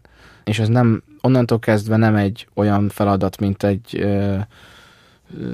nem tudom, kiállni a színpadra és, és előadni egy dalt, mert akkor az ember magáért felel, vagy az az egy-két emberért, aki körülötte van, hanem itt egy mondjuk egy produkcióról van szó, amiben beletartoznak azok az emberek, akik dolgoznak rajta, beletartoznak azok az emberek, akik részt vesznek benne, és beletartoznak azok az emberek, akik nézik. És akkor nagyon kevés ember marad kint. Uh-huh. És az, ha mindez az ember számít, akkor nem nagyon, nem nagyon van határa annak, hogy te mennyit vagy hajlandó ezért dolgozni, vagy ezen dolgozni. Meg nem is kell, hogy legyen, szerintem. Uh-huh. Hát jó, csak azért a, a, a nagyon kemény munka az a kiégéshez tud vezetni. Igen, ez igaz, de a, de, a, de a kiégés az meg egy olyan az meg egy olyan állapot, szerintem, ami, amit már ismerek. Tehát amikor már, már, már messziről látom, akkor tudom, hogy érkezik. És akkor tudom, hogy, tudom, hogy mit kell máshogy csinálni. Vagy tudok arra figyelni, hogy akkor most nem tudom, elmegyek, és négy napot tudom, horgászok a tóparton, és, és csak akkor veszem fel, amikor a telefont, ha nagyon fontos, akkor, akkor ez működik. Meg ezért, ha most turnéznom kellene, és 90 nap alatt mondjuk 102 koncertet kéne adni, plusz interjúk, plusz minden, akkor az, az valahol ugyanolyan megterhelő, sőt, hát talán még sokkal megterhelőbb, mert abból, abból az, az, az azért olyan mókus, abból, abból nem lehet kiszállni. Mm-hmm. Akkor, amikor csinálja az ember.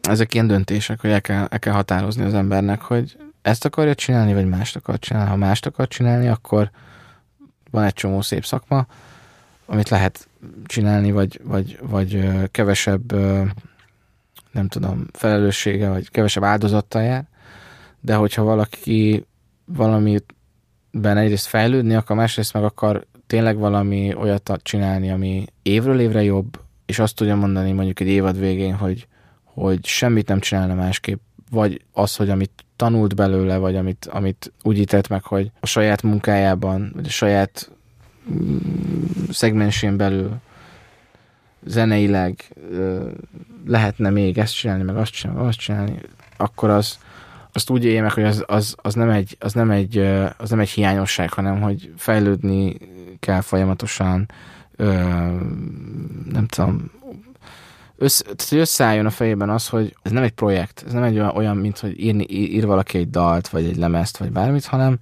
ez egy nagyon hosszú távú folyamat, ilyen fejlődés, meg, meg szerintem önismeret, tehát a... Még nagyon sok tényezős. Igen, igen. És még olyan a találkozó, hogy fiatal énekesek mondjuk úgy azt gondolják, mint amit te gondoltál ott 18-19 éves korukban, tehát hogy még látszod, hogy, hogy ilyen irreális elvárásaik vannak azzal kapcsolatban, hogy mit lehet elérni ezzel? Én látok ilyet, és azt, de ahogy mondtam is, én azt gondolom, ez így van jó. Hm. Tehát úgy, úgy, úgy szerintem nem érdemes kiállni a színpadra, hogy na, én most nagyon nagy sztár szeretnék lenni, de csak Szabolcsban, meg, meg, meg ott a Mecsekalja környékén, meg mondjuk a Balatonnál nyaranta, meg Pesten. Ennek semmi értelme nincs, szerintem. Tehát, hogy valahogy, valahogy ez egy ilyen univer... Tehát nem fog senkit lebeszélni az álmairól. Nem. Sőt. De az, az, én azt gondolom, hogy ha, ha, ha csinál valaki valamit, akkor azt úgy kell csinálni, hogy az, ez nagyon spirituális dolog lesz, de ez tényleg kozmikusan kell, vagy ilyen, ilyen azt kell érezni, hogy az, az, nem, az nem egy helyre szól, az nem egy, ez nem szeretem a targetálni szót sem annyira, amikor ilyen dolgokról van szó, mert ez nem arról szól, ez arról szól, hogy, hogy ezt csak úgy lehet jól csinálni, csak úgy van értelme, és csak, az, csak akkor lehet hosszú távon csinálni, hogyha az ember magától azt érzi, hogy, hogy ő ezt mindenkinek akarja. És nem, nem, nem arról szól, hogy kevés a metálzenekar Magyarországon, csináljunk egy metálzenekart, mert szerintem most pont van egy ilyen üresedés, hogy abból most lehetne valamit kihozni. Uh-huh. Vagy nem tudom, most nagyon felkapták Amerikában a, a, a, a mit tudom én, a, a, a banjo, banjós rappet, és akkor ezért, csináljunk banjós rappet, mert az majd tök jó lesz. Nem, nem gondolom, hogy ez így, ez így működik. Ez tök szerencsés azért, hogy, hogy 15 év után is uh, még ennyire idealista tudsz lenni ebbe az egészben. A, de annak kell maradni. Tehát, hogy nem, nyilván mind, minden olyan dolog az, ami a, a elválaszt mondjuk a nagyon durva naivitástól, az az, hogy, hogy uh, tudom ezekről a dolgokról, hogy, hogy idealistaként fogom fel.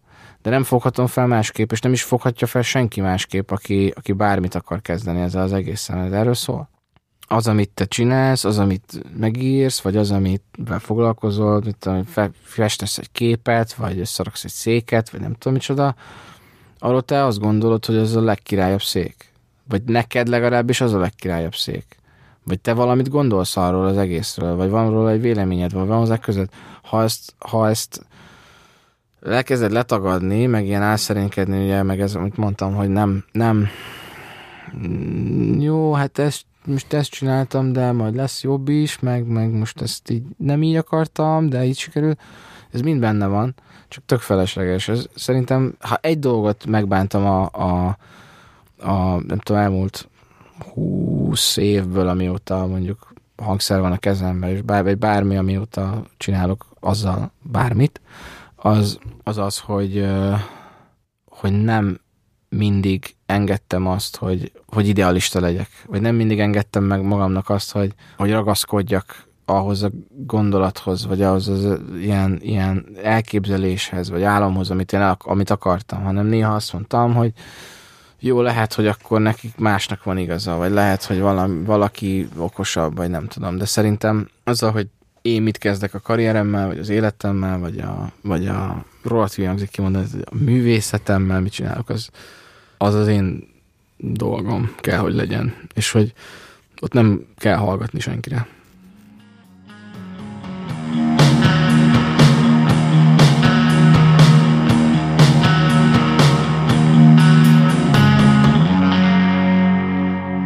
A Nagy Éven Podcast a Nemzeti Kulturális Alap hangfoglaló könnyű zene támogató program támogatásával jött létre.